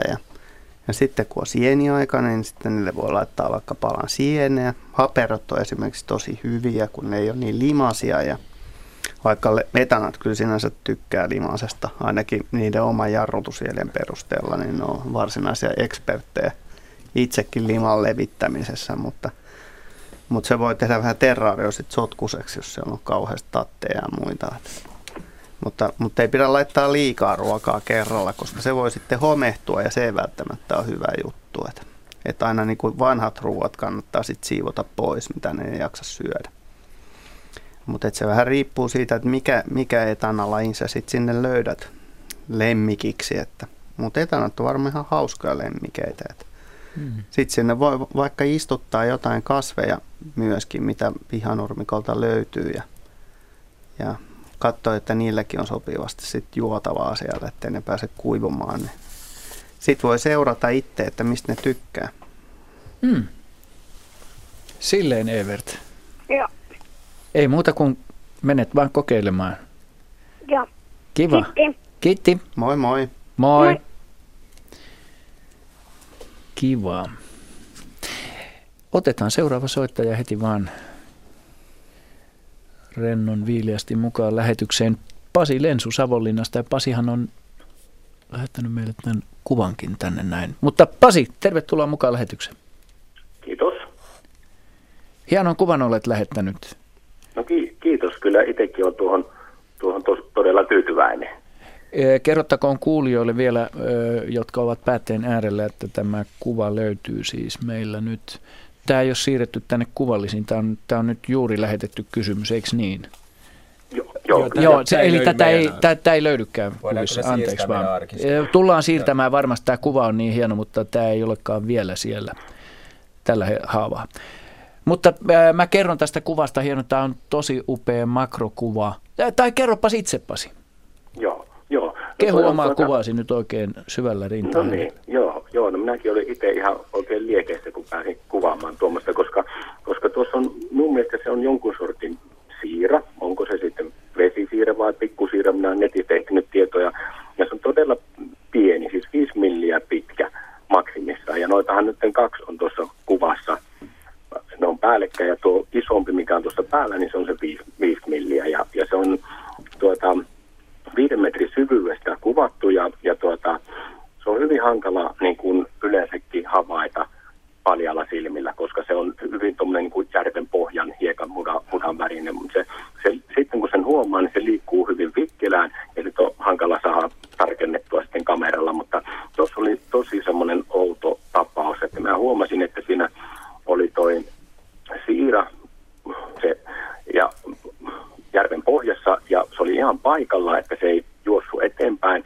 ja se koko ajan mä näin, että siinä kävi semmoinen läpytys siinä, ja näin, että joku vaalea systeemi on sen mahan puolella, ja sitten se oli esimerkiksi ihan minuutin perän paikalla, ja koko ajan kävi läpytys siinä sillä takaosalla, ja sitten se siirtyi muutama ihan sentin vaan, ja taas sama homma jatkui sitten, ja mä kun kuvasin sitä, niin sitten huomasinkin siinä, että sen alapuolella on toinen siira minun mielestä myös. Ja mä nyt ihmettelin sitä, että onko siinä, varitteleeko ne vai mietin sitä, että syökö se isompi sitä pienempää. Mutta minä sain samalla kuvattua myös sitten videokin. Ja se ei syö, se ottaa kivistä, niin kuin syö jotain, että se vaan sillä takapuolella läpyttää sitä ja tuommoinen tapahtuma siinä on, että se on hyvin vaalea se alapuolella oleva. Mietin, että onko se kuollut, mutta kyllä siinä pienenlaista liikettä sitten kävi. Että itse ainakaan en ole koskaan aikaisemmin päässyt edes kuvaamaan luonnon tilassa tuommoista pientä siiraa. Vesi on ilmeisen kirkasta ollut tuossa 5 metrin syvyydessä, ja tämä kuva on aivan hämmästyttävän tarkka. Ja itse asiassa tästä kuvasta on kauhean vaikeaa päätellä edes, että se olisi veden alla ylimalkaan otettu, koska siinä vesi on, ja siinä ei näy minkäännäköistä sameutta eikä mitään hiukkasia. Se on todella hieno makrokuva. Joo. Mutta niin, jatka vaan. Kiteen Valkeajärvellä. Valkeajärvi on ihan tunnettu siitä, että siellä on ihan semmoinen lähdepitoinen vesi, että se on varmaan yksi Suomen parhaita paikkoja, että lähestulkoon kristallinkirkasta vettä. Mikä vuorokauden aika, kun sä otit tämän kuvan, kun tämä valo on näin upea? Se oli aamupäivä ennen 10 ja 12 välissä. Joo, aivan. Joo, annetaan Ari Sauran tutkailla tätä aihetta. Joo, Jaska lykkästä mulle, koska tässä ollaan veden alla nyt kuitenkin ja aika lähellä kaloja. Ja kyllä tämä ihan tuttu otus on itse asiassa mullekin. Et tässä on kyseessä ihan oikein vesisiira. Okay. Ja se viihtyy hyvinkin tämmöisissä ihan aika pienissäkin vesissä ja usein lähteissä ja lähdepohjaisissa järvissä ja lammissa, puroissa. Joo. Syö ravinnokseen tämmöistä kuollutta kasvisainesta, mitä sinne veden pohjalle on sitten vaipunut. Ja koska näytön on näin pieniä 5 millin mittaisia, oliko niitä ensinnäkin useampia siellä tai enemmänkin, vai oliko nämä niin kuin nämä ainoat yksilöt, mitä te minä olen löytänyt niitä kyllä useampia, mutta sillä kohtaa niin ei ollut muita kuin nämä. No joka tapauksessa tämä 5 milliä, niin tämä viittaa siihen, että tämä on semmoinen nuoruusvaihe vielä, että se on keskenkasvunen tämä vesisiira. Että aikuisenahan se on semmoinen lähes 20 millinen, eli 2 senttinen, kun se on sukukypsä. Se naaras on hieman isompi kuin koiras. Ja siitä koosta päätellen, niin mä en usko, että tässä on parittelusta vielä kyse, että tässä, nämä ei ole sukukypsiä vielä, nämä yksilöt, mitä tässä on näkyvillä. Ja sitten tuosta väristä päätellen, koska tuo on hyvin tämmöinen vaalea, tämä alla oleva yksilö, niin me tuossa Jaskan kanssa arveltiin, että se on todennäköisesti tämän päällä olevan yksilön nahka. Se on siis luonut nahkansa. Ja sehän luo sen sillä tavalla, että se halkeaa tuosta selkäpuolelta ja se ryömii ikään kuin selkä edellä pois sieltä vanhasta nahastaan ja sitten vetää viimeiseksi nämä jalkansa pois sieltä niin kuin tuppeen sieltä nahasta. Ja tämä läpytys on varmasti sitä, että se yrittää niin kuin päästä siitä vanhasta nahasta eroon. Että se, ja saattaa olla jalat niin sanotusti ranteiden kohdalla niin aika tiukastikin siinä vanhassa nahassa kiinni. Ja sillä tapahtuu tämmöinen vähittäinen muodonvaihdos tai aikuistuminen tällä vesisiiralla, että ne pienetkin yksilöt jo muistuttaa hyvin paljon näitä aikuisia yksilöitä. Ja sitten tietysti kun se on tämmöinen kitiinikuorinen nivelijalkainen otus, niin jossain vaiheessa kun se syö, niin se kuori tulee ahtaaksi ja se on pakko luoda se uusi nahkan. Niin kuin kaikki äyreiset tekee ja hyönteiset ja oliko hämähäkeilläkin tämä sama homma. Niin uskoisin, että tässä on kysymys siitä nahanluonnista ja se saattaa kestää useamman tunninkin, että se ei ihan 1-2 sieltä pullahda sieltä vanhasta nahasta eroon. Ja tämä läpytys on just sitä, että se yrittää päästä siitä eroon siitä vanhasta nahasta. Ja varsinkin just toi vaalea väri, tuon alla olevan nahan vaalea väri, niin se kielii sitä, että siinä on pelkästään siitä vanhasta nahasta tai kuoresta kysymys. No niin joo, no toi kyllä selittää sitä, kun se tosissaan tuntuu, että se siinä tempoili tosissaan sillä peräosallaan siinä koko ajan. Joo, sitten. Kyllä. Joo, se on tuommoinen lähdepohjainen järvi on tosissaan se, että se on hyvin, hyvin kirkas Ja kaikki mitä minä olen nyt niin kuin löytänyt sieltä järven pohjasta, niin ne on ollut tuota koko luokkaa, että ne on vielä toivottavasti löydän jonkun tuommoisen ihan semmoisen 2 senttisenkin sitten. Joo.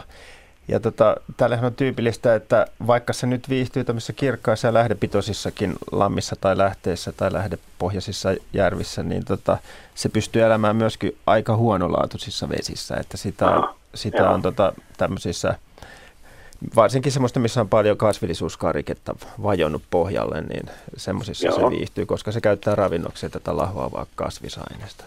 Kyllä. Joo, eikö se ole lähinnä niin kuin taitaa kalat käyttää niin kuin ravinnokseen? Kyllä joo, siis monet kalalajit virtaavissa vesissä, taimenen lohenpoikaset käyttää niitä ja sitten pohjaeläimiä syövät siijat käyttää hyvin mielellään näitä vesisiiroja ravinnokseen. Joo.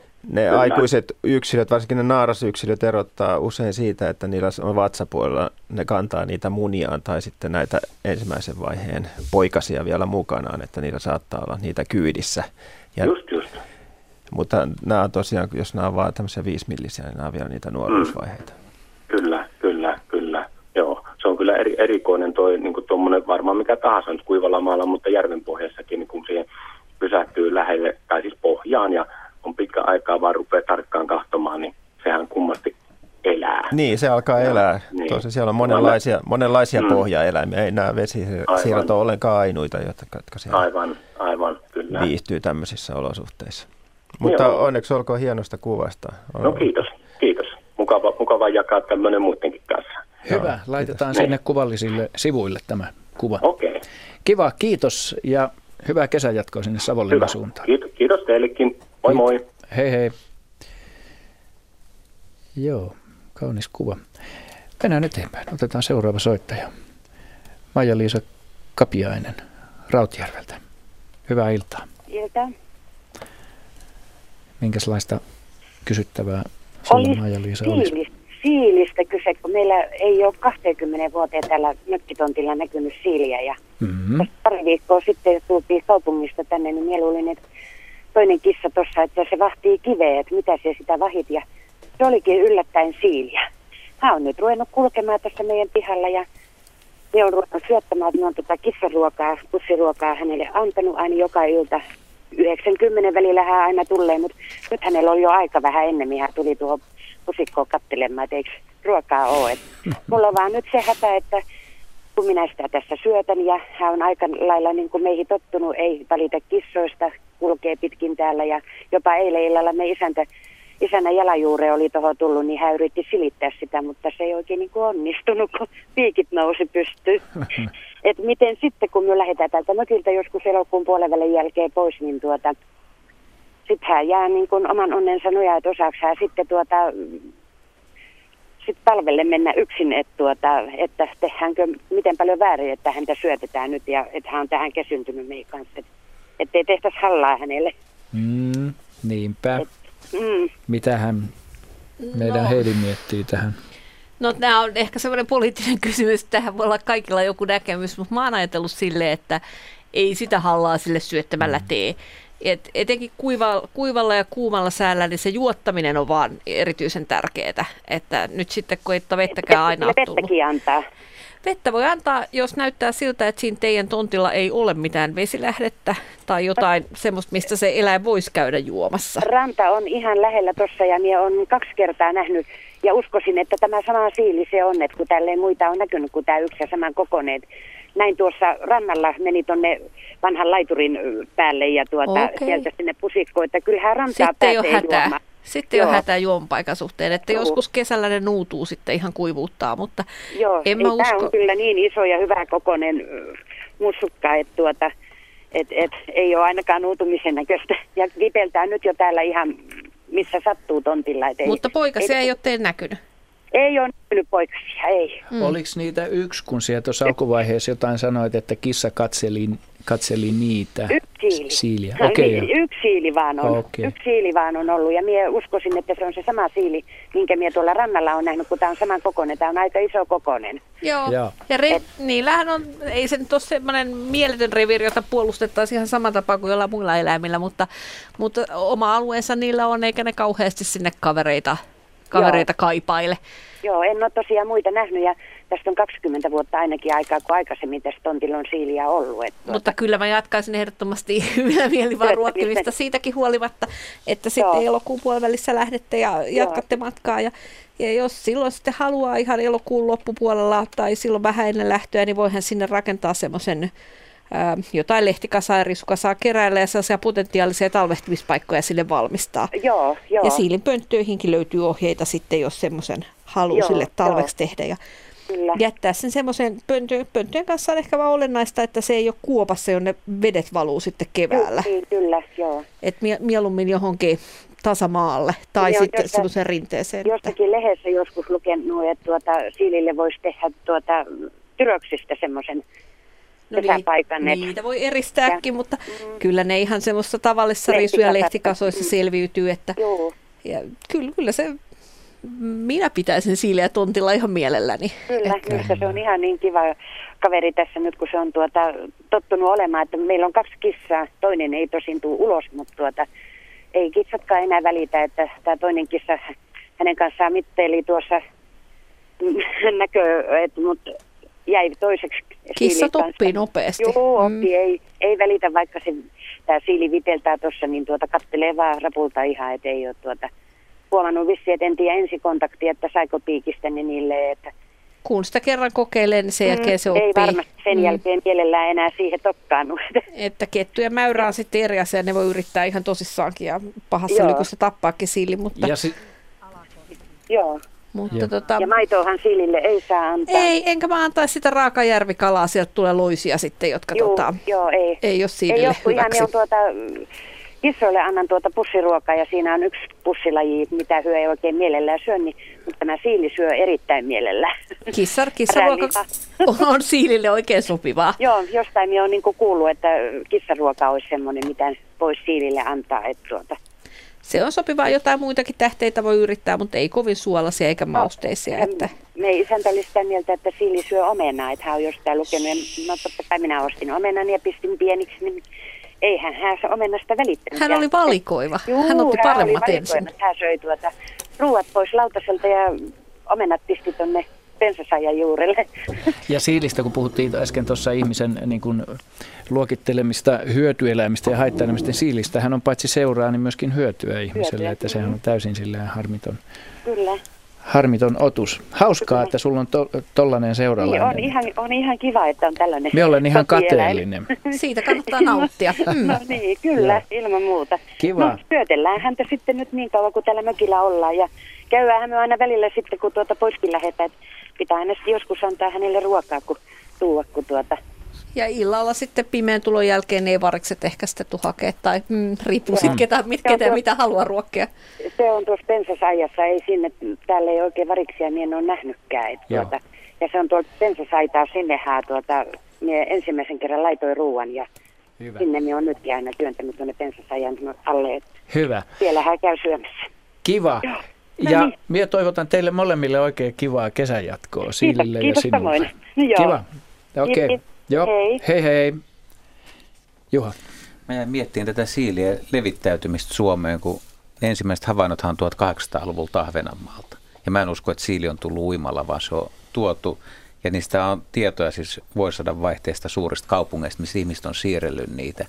Mutta miten sä, Heidi, luulet, että vieläkö tämä siirtely jatkuu, kun tämmöisiä uusia havaintojahan tulee, että meidän pihalle on tullut siili, että kuinka paljon se vuodessa tosiaan voisi liikkua niin kuin itsenäisesti, vai luuletko, että vielä niin kuin ihmiset siirtää esimerkiksi paikkakuntien tai kesäpaikkojen välillä, että se on ihmisten aiheuttamaa juttua, että saattaa jonain keväänä tai kesänä, alkukesänä siili ollakin siellä?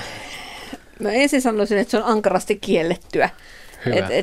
Siilit ovat rauhoitettuja eläimiä, joiden siirtäminen minnekään niin ei ole sallittua. Et korkeintaan jossain siinä tapauksessa tietenkin, että tontilla on jotain raivaustöitä tai jotain muuta, niin että ne on ihan suorastaan kuolemavaarassa, niin on asiallista siirtää elukkaste johonkin lähelle, mutta mä en usko, että samalla innolla siirretään kuin silloin, mutta epäilen, että joukossa on ihmisiä, jotka kun jossain on siiliä, niin haluaisi sen kesämökilleen tai johonkin. Ja itse mä suhtaudun kyllä tähän vähän nyreästi, koska kun sen siirtää johonkin, niin se ei välttämättä olekaan sitten hyvä paikka. Ja silloin voi tehdä sille kyllä semmoisen karhun palveluksen, että se joutuu johonkin, jos sanotaan vaikka on tämmöinen muurahaisekosysteemi, jossa muurahaiset syö kaiken pois ja sitten siilille jääkin kauhean vähän ruokaa tai ei siihen vähän nyreesti, vaan erittäin nyreesti siihen pitää suhtautua. Sillä voi olla poikaset jotain muuta. No se on tietysti vielä hävyttömämpää siirtää semmoinen yksilö, jolla sitä potentiaalisesti on jotain. Mulla on sellainen käsitys, että se kuuluu niin kuin ennen kuin virikkeitä oli paljon vähemmän ja mitään harrasteita ihmisillä ja nuorilla ja vanhemmillakin, niin se kuuluu vähän toi luonnon eläimien haltuunotto. Ja, niin se kuuluu vähän niin kuin harakanpoikaset ja varikset kuului lemmikeiksi, siilejä ja siirreltiin. Mulla on vähän semmoinen tuntuma, että ihmiset ei, paitsi ettei kauheasti sitten niin kuin tiedetä niistä, niin en mä usko, että siiliin kauheasti niitä siirrellään. Mä en ainakaan kuullut, että niin. En mä tiedä, suomalaiset on hyvin omaksuneet sen, että näihin luonnonvaraisiin eläimiin ei saa mennä koskemaan, siirtämään, tekemään mitään erityistä. Mutta tilannehan on toinen Keski-Euroopassa, esimerkiksi Britanniassa, jossa luonnonvaraisia eläimiä saa ottaa lemmikiksi. Ja olen tuntenut britin, jolla oli ihan luonnosta napattu siili lemmikkinä. Kauheeta. Ja kyllä se ei ole siilille hyvä juttu, ei. Ei todellakaan. Mutta eikö meillä EU:ssa Jaska nyt poliittisen vastuunkantajana pitäisi jotain tehdä tälle asialle? niin, aivan vaan, niin me Brysseliä peliin tässä kohtaa sitten. Pitäisikö määritellä se poliittinen vastuu, joka suomalaisittain on lähes olematon? Otit lanseerasit tämän poliittisen vastuullisen. No niin, jätetään leikki sikseen. Mutta jätetään luonnonvaraiset eläimet myös mieluiten luontoon. Erityisesti poikaset, koska ne ovat hyvin harvoin emänsä hylkäämiä. Yleensä äiti on lähellä, vaikkei sitä näkisi. Ja kissat pitäisi pitää kiinni. Paljonko se nyt olisi niin mahtikoirassiili, joka päättääkin, että hän nyt laajentaa reviiriä ja lähtee vaeltaan. Niin paljon se voisi liikkua vuodessa tai kesän aikana, että jos se nyt haluat levittäytyy. Tiedetäänkö sitten jotain? Varmaan paljon enemmän. No ei ne oikein liiku kuin sen toukokuun aikana, jolloin ne hakee niitä naaraita. Ja sitten sen jälkeen ei niillä ole mitään erityissyytä liikkua hyvältä ruokapaikalta minnekään. Mä olettaisin, että nuoret koirat liikkuu ja sitten vanhat ei liiku niinkään. No sitten tietenkin poikaset voi liikkua, ja tähän ihan normaaliin levittäytymiseen. Kyllä aina on yksilöitä, jotka tekee suurempia matkoja. Mä luulen, että siellä jos koiras ja naaras tekee tämmöisen, niin saattaa tulla niin kuin suurempi etappi kuin se, että se menee kilometri kerrallaan. Mm. Kyllä ainakin Anni, joka sukunimiä mä muistan Joensuussa, teki kaupunkisiilistä tutkimusta, niin nimenomaan yllättävän pitkiä matkoja jopa kaupungin alueella siili pystyy liikkumaan öiseen aikaan jäämättä auton alle. Niin talvehtimispaikoilta sieltä metsiköstä, niin noin kilometrin päähän tullaan niin kuin kesällä liikutaan. Nimenomaan lähdetään ilmeisesti pariutumaan sinne kaupungille päin. Lähdetään hakemaan naaraita. Saati sitten, että miten niin kuin paikoissa, joissa ei ole niin vaarallista liikennevalon keskellä kaupunkia. Mm. Niin kyllä ilmeisesti, niin mä vaan tein sen johtopäätöksen, että saattaa liikkua pitkiäkin kyllä mäkin matkoja. Uskon, että sen pariutumisajan päätyttyä, niin siilit, jotka on esimerkiksi kerääntyneet joidenkin naaraiden ympärille, niin hajautuu siitä, eihän ne jää niin kuin samalle reviirille samasta ruuasta taistelemaan. Niinpä. Siilit ei ole mitään ryhmäeläimiä, jotka nauttisivat toistensa seurasta, vaan päinvastoin. Ei. Siili on hyvinkin, paikkaa. Juuri niin kuin Anni sanoi, hänen käsityksensä siilistä on muuttunut semmoisesta sympaattisesta yhteisöllisestä otuksesta, niin jurottajaksi, yksinäiseksi tuhisijaksi ja jurottajaksi, joka on niin kuin erakko. Mm. Miten kukaan voi niin kuin luulla siitä mitään muuta? Minä. No se voi näyttää silloin, kun niitä on ryhmäruokalupilaistunut. Se on sympaattinen lyllerö. Sympaattisesta lylleröstä tuli mieleen, että minun pitää nyt keskeyttää tämä aihe ja mennään eteenpäin. Otetaan seuraava soittaja. Mari Alakoski, hyvää iltaa ja tervetuloa mukaan lähetykseen. Kiitoksia, hyvää iltaa. Iltaa. Oli pari tämmöistä lintuasiaa. Tuossa pari viikkoa sitten mentiin kesäpaikkaan ja ihmeteltiin, että jokohan on ohranvihinen mennyt käenkurkkuun, kun ei kuultu kukuntaa. Ja kuinkas ollakaan, niin pari aamua sitten sen jälkeen niin herättiin oikeastaan sellaiseen, että säki alkoi kukkua ja kun se kukkui ja sitä ruvettiin ihan alusta saakka kyllä laskemaankin, se kukkui 400 kertaa yhtä pötköä. En usko. Aika hyvä. Kyllä, minä uskon. Oli 2 ihmistä, jotka laskettiin 400 kertaa. Okay. Ja aamupäivän kuluessa sitten kukkui muutenkin, mutta juuri sen jälkeen oikeastaan ei ole kuultukaan käenkukuntaa. Mitäs te ennustatte tästä käenkukunnasta? Niistä on ennustettu kaiken näköisiä, pitkää ikää tai naimisiin menoa tai mitä tahansa. Joo, jätetään ennustukset sikseen, mutta se oli hauska kuulla. Joo, niin. Epäilemättä, joo. Milloin sanoit? Mulla meni ohi korviin. Pari viikkoa sitten. Kun ajateltiin, ettei käy enää kukukaan ollenkaan tähän aikaan. No, kyllä pari viikkoa sitten vielä. Joo, kyllä mä kuulin vielä viime viikolla tuolla Etelä-Savossa, niin itse asiassa yllättävän hyvinkin käet kukkuu. Lähes päivittäin kuulin eri paikoissa, mutta se on totta, että heinäkuun puolivälissä se rupeaa hiljalleen loppumaan. Mutta se, että toiset käet kukkuu vähän enemmän kuin toiset ja jatkaa ja pystyy kukkumaan siis, jos jää laskemaan. Niin, joo. Se on 400 on musta hieno luku, se on siis paljon, mutta se ei ole mahdotonta. Joo. Mä en muista mikä se enkka, mutta joissain kirjoissa on jotain, jos mä vedän hatusta 700 kertaa, niin se voi olla oikein tai väärin, mutta siis. Joo, me oltiin ylpeitä, kun me kuultiin 400 kertaa. Joo, siinä on en ole itse kuullut niin montaa kertaa. Siinä on niin kuin tyttäreni sanoi mulle, että iskä, sulla on jäänyt käki päälle, jää kukkumaan. Joo, mutta sitten oli kysymys. Siinä kesäpaikan rannan edustalla on sellainen aukea kallio, ja siinä oli lokinpesä. Tämä tapahtui vuosi sitten, ja oli kuumia päiviä, ja lokki hautoi, ja välillä tietysti meni vähän poiskin sitten pesältä. Ja tämä oli vielä elokuun puolivälin paikkeilla. Me ihmeteltiin, kun lokki hautoi 2 munaa, että olivatkohan ne jo mahdollisesti kypsyneet siellä helteessä. Ja lokkiemo ei tiennyt sitä, että niistä ei koskaan tule poikasia. Ja se hautoi se raukka vaan koko ajan siellä. Ja muilla lokkiyhdyskunnilla siellä kyllä oli poikasia jo lennossa silloin.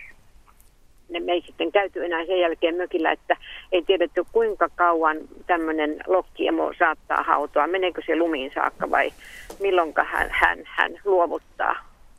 Tokkopa ihan lumiin asti, mutta mitä se on? No, toi kuulostaa nyt vähän siltä, että siinä on tosiaan käynyt niin, että siinä on vesimunia, hedelmöittymättömiä munia, mitä...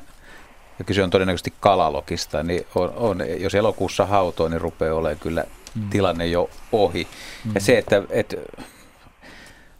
on oikein vähän vaikea sanoa tästä linnun ajattelutavasta ja älykkyydestä, kun toi pesimähomma on välillä niin omituista, että jos se muna putoo pesästä pois ja se on siinä vieressä, niin se ei sitä sinne osaa vierittää. Ja sitten jos se rakentaa pesän huono... Se tajua, että se on sen oma... Niin.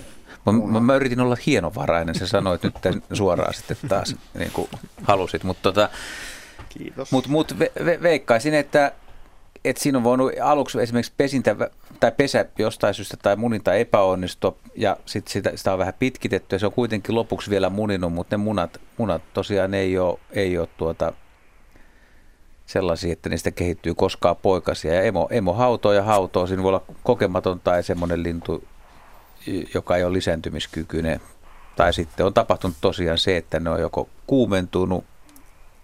Esimerkiksi sekin on kyllä mahdollista. Että linnun munathan, kun usein kysytään aina meiltä alkukesästä, että on ollut kylmä kesä. Että on ollut niin kylmää, että linnun munat, että onko ne paleltunut, niin linnun munathan kestää yllättävän hyvin kylmää.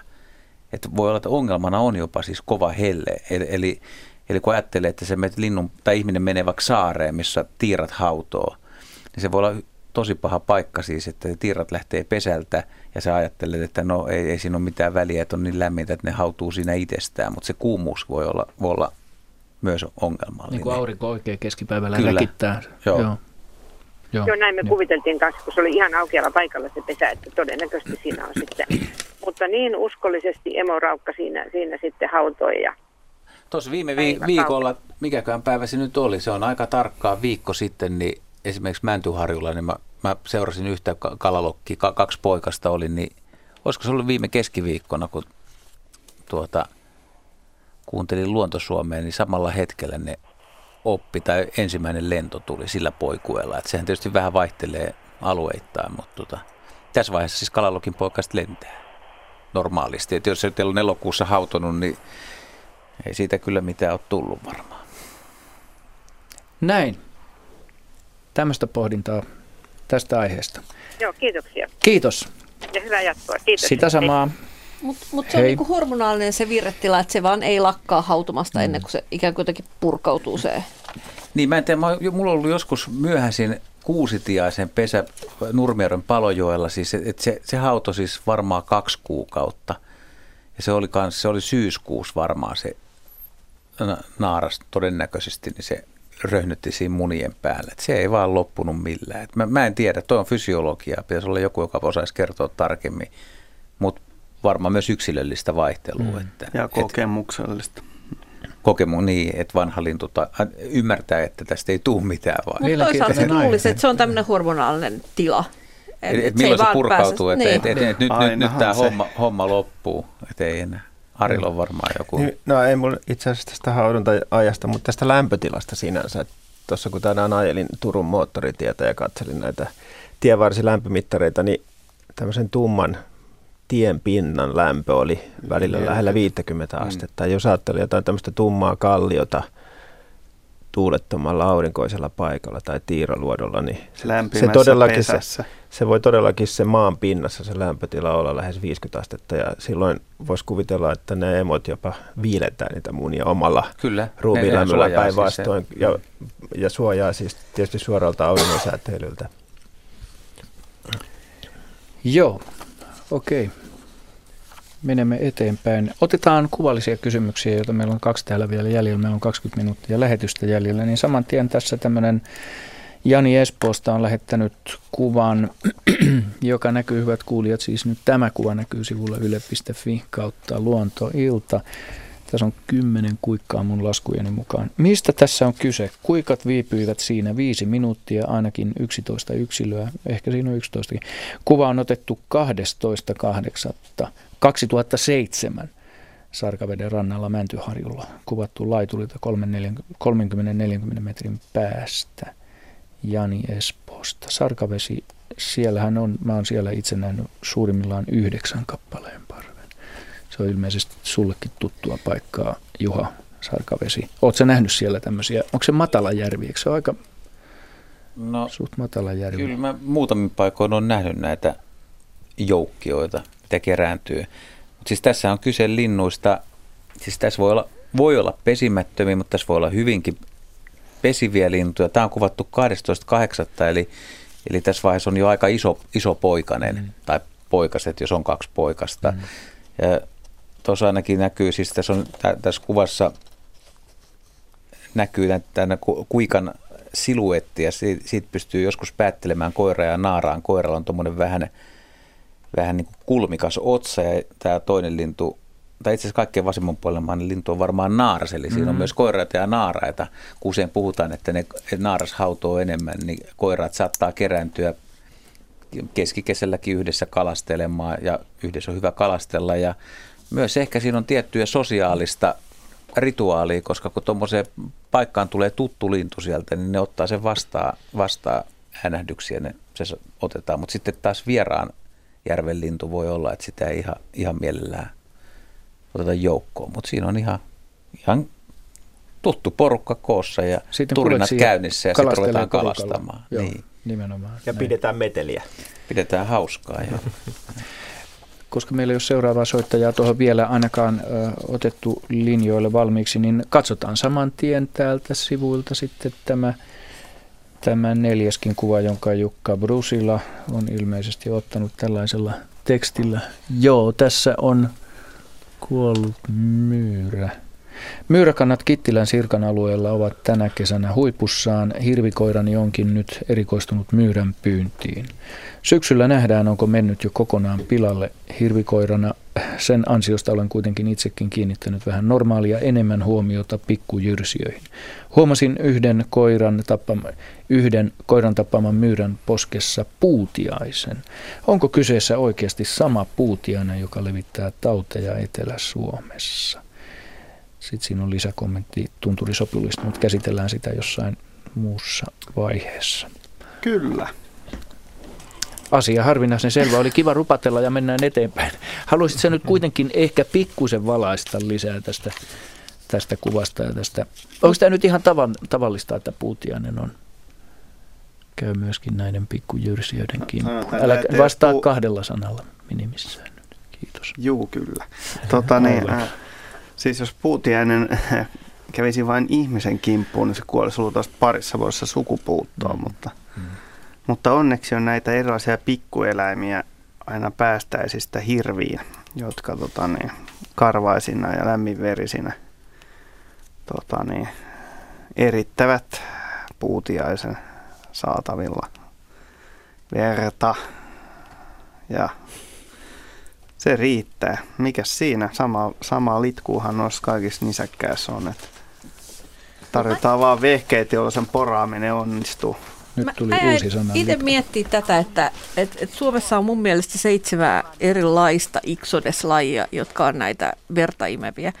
Ja niin kuin se risinus, mikä niin kuin erityisesti etelässä nyt sitten ahdistelee ihmisiä, niin sehän on semmoinen, että se... Mun mielestä ne nymfi- ja toukkavaiheet erityisesti nappaa näihin pienempiin päästäisiä myyriin ja niin kuin tämän koko luokan eläimiin, mutta sitten vielä ennen aikuistumista ne pyrkii jollekin isommalle.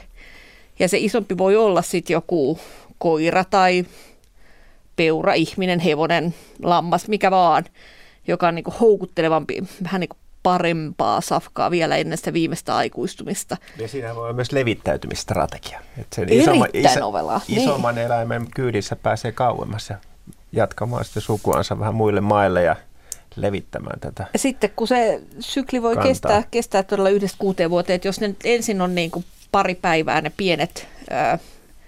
pienet jonkun myyrän kyydissä, ne nymfit ja sitten se viimeinen vaihe jaksaa vaikka viikonkin roikkua vielä ihmisessä tai jossain suuremmassa, niin sitä kyytiä kyllä ehtii saada aika pitkälle ja se voisi selittää tätä puutiaisen levittäytymistä. Ja musta tänä vuonna on ollut aika ikäviä uutisia siitä, että jos se oli ensin tämmöinen rannikkoseutujen vaiva, niin nyt se on sitten oikeastaan ainakin se risinus levinnyt ainakin jonnekin Rovaniemen tienoille. Ja siitäkin eteenpäin. Mutta sen lisäksi on sitten sitä triangulikepsiä, joka on vielä niin kuin pienemmille noille nisäkkäille tyypillistä. Ja mä en kyllä tuosta kuvasta uskaltaisi sitä sanoa, etteikö tämä voisi olla semmoinen, no, se on täysin joka on metsä- tai peltomyyrillä tyypillinen tai metsähirleä. Täysin mahdoton sanoa tuosta, että mikä se niistä on.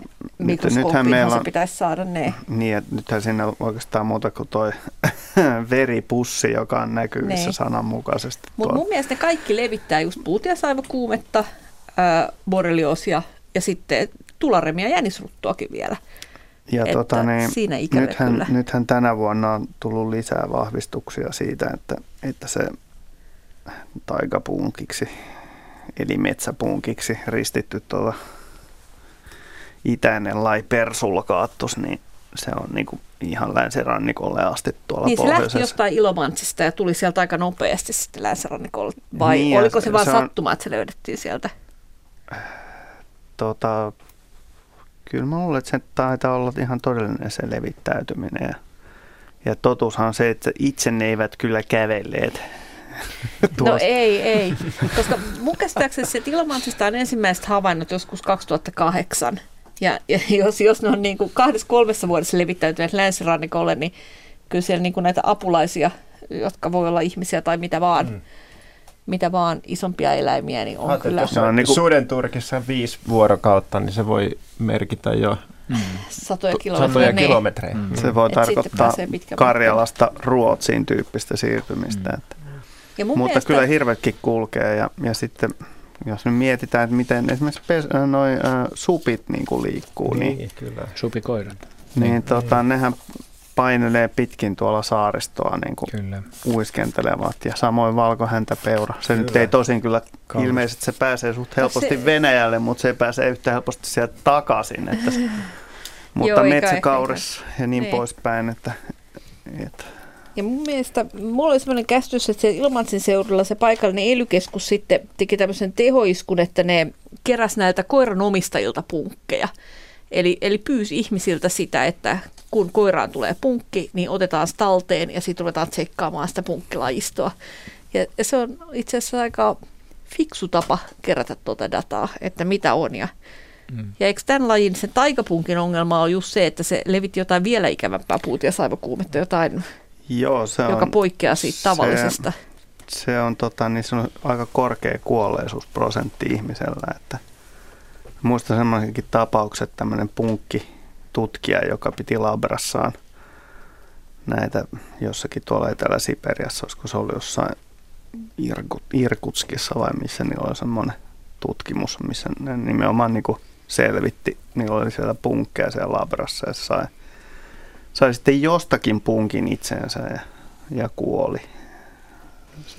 Siihen ei oikein mikään pure, kun oikein heikosti menee. Mutta sehän on niin kauheata. Ja sitten tylsintä on nyt se, että mulla on semmoinen tuttu nisäkäs harrastaja, joka oli saanut parman puremasta ilmeisesti nyt borrelioosin vielä. Niin, että ilmeisesti on tapahtunut niin päin, että parma on ensin purru jotain pikkunisäkästä, jonka jälkeen se on purrut tätä ihmistä. Ja hän oli sitten saanut sen sitä kautta, että hänellä ei ollut punkin puremaa, vaan ainoastaan tämä parman purema. Mistä hän tiesi, että hänellä ei ole puutiaisen puremaa? Koska ei sitä aina tiedä, ei sitä edes näe. On tapauksia, missä on saanut borrelioosia, eikä se todellakaan tiedä, että sulla on ollut mitään puutiaista iholla. Niin jos se on ollut ihan pieni, niin ehkä se voisi. Tästä oli joku tiedonantoja, siis, mutta on hyvin vaarallista täällä niin kun puhuu ja pelotella, että parmat levittäisi tautia, koska ihmiset varmasti pelkää sitä ennen kuin on niin kuin varmaa tietoa. Että, kyllä mäkin tämän olen lukenut, mutta niin paljon jutellut ja kuullut tapauksia, missä ihminen ei ole tiennyt, että hänellä on ollut puutiainen iholla ja kuitenkin on esimerkiksi borrelioosi. Kumlingan taudista en tiedä, että onko ne ollut sitten kuitenkin. Tässä on yksi elävä esimerkki borrelioositapauksesta. Mulla on ollut se ihan selkeä rengas, tietämättä siitä, että mulla olisi ollut puutiaista lainkaan. Joo. Älä yhtään pakene. Mä siirryn 3 metriä. Jos se on ollut muutaman millimittainen viettänyt vai muutaman päivän. Niin. Se on täysin mahdotonta silloin. Niin. Mulla oli ihan muutaman tunnin puutiainen ja mä sain sen sillain, että mä vaan vähän niin kuin kynsillä näin vedi ja sillä ei jäänyt sen pois. Joo, siihen tuli borrelioosi. Joo. Ja eikö se johdu just siitä, että nehän niin kuin vatvoo sen. Riippuu siitä, mikä on ihon paksuus just siinä kohdalla. Pääskö se noihin toinen piuhoihin kiinni vai ei. Ja. Niin ja sitten se syöminen, niin se miten ne verestä ottaa erilaisia aineita, niin nehän vatvoo ikään kuin sitä verta vielä edes takaisin suusta pois ja sisään pois, sisään pois. Tunnusta säkin nyt sitten, onko sulla? Ennen kuin mennään pitemmälle tunnustuksissa, tunnustellaan sitten lähetyksen jälkeen, tehdään näitä tunnustuksia. Meillä on 10 minuuttia vajaat lähetystä jäljellä, otetaan soittajaa mukaan vielä. Soitto tulee Rovaniemeltä ja Aune Juopperi on soittaja. Moi Aune. No moi moi. Mulla on ihan lyhyt kysymys kärpästä. Kärpästä, hyvä. Niin. Mm-hmm. Kun nythän on noita myyriä noin hirveän paljon, niin eikö ne kärpät syö niitä myyriäkin? Syövät. Ja hiiriä. Kyllä. Mm-hmm. Niin kiinnostaisi vain tietää, että tappaako se enemmän niitä kuin mitä jaksaa syödä? Hyvä kysymys. No, miten vastaisi tähän nopeasti? Tappaa. Mm. Ne on aika semmosia. Ja tekee vielä varastoja ja laittaa niitä jemmaan ja pahan päivän varalle. Ja voi olla, että näin kesäaikaan ne kyllä mätänee sinne pahan päivän varalle. Mutta joo, ne on tosi tehokkaita tappajia.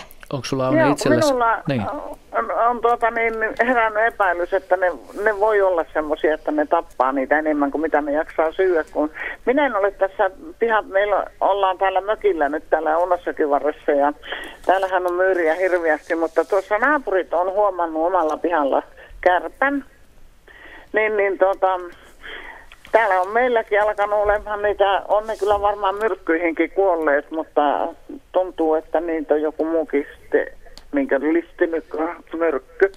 Että niin, onko sillä minkälainen reviiri sillä on tuolla kärpällä liikkua, kun tässä on 3 talon ryhmä ja 2 on nähty kärppää, mutta minä en ole huomannut tässä. Jokaisella kärpällä on oma reviiri. Että urokset ei salli sille naaraitakaan sitten, eikä naaraat uroksia, että ne kohtaa pariutumisaikaan äkkiä ja kohtaamiset jäävät lyhyiksi ja jokainen elää omalla reviirillään sitten, että naaralla toki ne poikaset ja jos teillä ei ole kärppää siihen justiinsa osunut, niin... Meillä on joku vuosi sitten ollut tässä kärppä, se on tuonne Halkon Liiterhin tehnyt pesän ja siellä peikoinut ja sitten sitä ei ole nähty jälkeen käsin, että onko se niin salaperäinen kulkija sitten, että sehän on vilkas liikkeinen.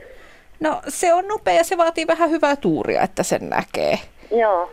Mutta kyllä tämmöisenä hyvinä vuosina mä itsekin liikuin sillä suunnalla nyt kesällä ja huomasin saman jutun, että siellä on paljon myyriä ja kärppiäkin pääsin sitten jotain näkemään. Mutta tosi hauskaa, ne seuraa nopeasti näitä runsaita myyräsyklejä ja lisääntyy hyvin, että naarashan voi paritella heti sitten sen synnytyksen jälkeen ja sitten sieltä tulee äkkiä toinen pesue lisää. Ja sitä myöten ne kärpät lisääntyy kyllä nyt kesän aikaa kovasti. Joo. No vaikka säästä ihan toisen kysymyksen, kun on noita myrkkyyn kuolleita kärppiäkin, tai noita myyriä voi olla tuolla pihalla ja hiiriä pensikoissa, että jos harakka syö semmoisen, niin kuoleeko harakka siihen myrkkyyn? Myrkytettyyn? Se riippuu vähän rotamyrkky vai mikä myrkky siinä nyt on kyseessä? Se on se hiiripaari, mikä se on. Joo. Mä en tiedä siitä, mutta siis... Joku tämmöinen muistikuva mulla on siis, että rotamyrkky, mikä on aika tanakkaa tavaraa ja siis rotta, jos se ei heti kuole siihen, kun Heidi nyt varmaan osaa selittää paremmin, eikö se tule joku verenvuoto, sisäisiä verenvuotoja, eli se kuitenkin jatkaa matkaansa syötyään sitä ja jos se jää huuhkajan saaliiksi, tämmöinen ainakin oli jossain vaiheessa tutkimus, minkä luin, niin se sai syödä se huuhkaja kyllä tosi monta rottaa ennen kuin se olisi sitä huuhkajaa hetkauttanut. Että se myrkky ei ainakaan vaikuttanut lintuihin, mutta mä en tiedä mikä tämä hiiribaarin myrkky on ja mikä on harakan kestokyky, mutta veikkaisin, että ei se ole läheskään niin vaarallista kuin hiirelle tai myyrälle. Mutta jos jollain on tietoa enemmän. Niin... Ei, kyllä mulla on ihan samantyyppistä tietoa, Juha, kuin sulkee. Että... Mutta mitäs muut nisäkkäät? Niihin se kai vaikuttaa kyllä, että... Tunnen kissoja, jotka ovat kuolleet hiirenmyrkkyyn niin, että nisäkkäät on varmaan sit sille herkempiä. K-vitamiiniahan syötetään sitten vastalääkkeeksi. Niitä ei kansi jättää niitä myrkkysettejä niinku ulos, että mieluummin sinne, missä ne jyrsijät tekee tuhoa. Hyvä. Kiitos hyvästä kysymyksestä ja toivotetaan sinne Rovaniemen suuntaan Hyvää myyrävuotta. Lämmintä kesäjatkoa ja hyvää myyrävuotta. Hyvät kuulijat, meillä on 5 minuuttia lähetysaikaa tässä heinäkuisessa lähetyksessä jäljellä. Otetaan rohkeasti vielä yksi soittaja mukaan, ainakin Juha Korhonen Helsingistä. Tervetuloa mukaan. Onko Juha linjoilla? No Juha tässä, moi. Moikka. Kuulin noista itikoista, mitä varmaan kiinnostaa aika monia, että tuolla. Me ollaan tämmöisessä saaressa täällä Höytiäisessä ja lomareissulla täällä ja täällä on yleensä kesäkuussa aika melkoinen hyttysmyrsky ja nyt on aika hiljasta, että onko tämä ikäpolvi sitten jäänyt syntymättä?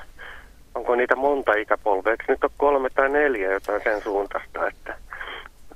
Että kovin rauhallista voi olla ilman paitaa jopa täällä ilman myrkkyjä. Nyt on ollut kuivaa ja lämmintä. Jaska.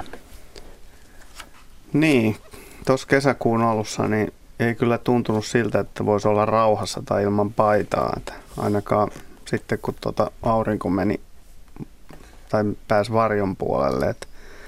Mutta mä noterasin saman ollessani suolla Urjalassa ja olin sitten niinku vakuuttunut siitä, että mut syödään puoleksi elävältä siellä. Ja sitten ei ollutkaan, no paarmoja oli, mutta ei ollut hyttysiä ollenkaan. En tiedä, että onko teillä satanut siellä miten viime aikoina? No täällä on yllättävän vähän satanut, että tuossa on naapurissa satanut tuolla Savon puolella ja täällä on ilmeisesti sateet mennyt vierestä. Jos te olette Höytiäisellä saaressa, niin se on aika iso saari ja siinä ei hevillä kuurasateet tule päälle, että pitää olla rintamat. Varmaan, että tulee sadetta. Mutta tässä voisi olla syynä se, että kun tuo alkukesä oli niin lämmin, niin kaikki ne hyttyset, jotka normaalisti olisi sitten lentänyt vähän myöhemmin, niin itse asiassa lensi aika samaan aikaan näiden alkukesälajien kanssa.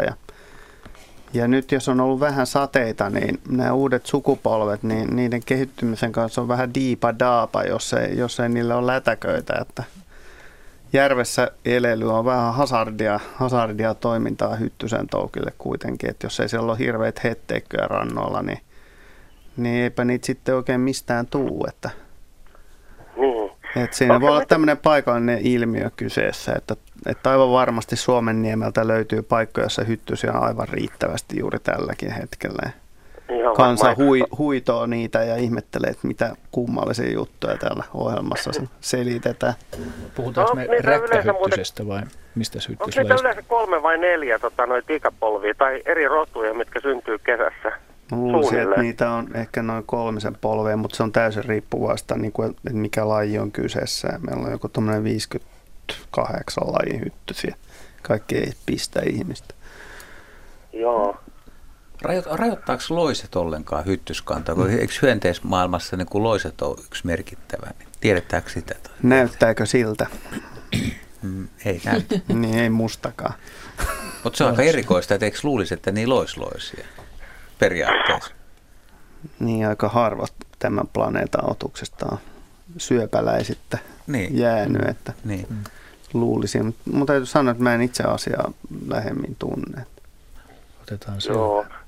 Sen verran vielä, jos kysyisin, niin mistä johtuu, että nämä paarmat niin villiintyy niin kuumalla, että onko ne ärsyntyneitä vai onko ne aktiivisia vai mistä se mahtaa johtuu? Että kun tosi viha siinä on silloin, heti kun aurinko paistaa. Paarmat lentää hyvän sään aikana, eli ne ei oikein niin kuin pilvisellä kelillä lentele, että oikeastaan ainoastaan suppupaarma, se harmaa laji.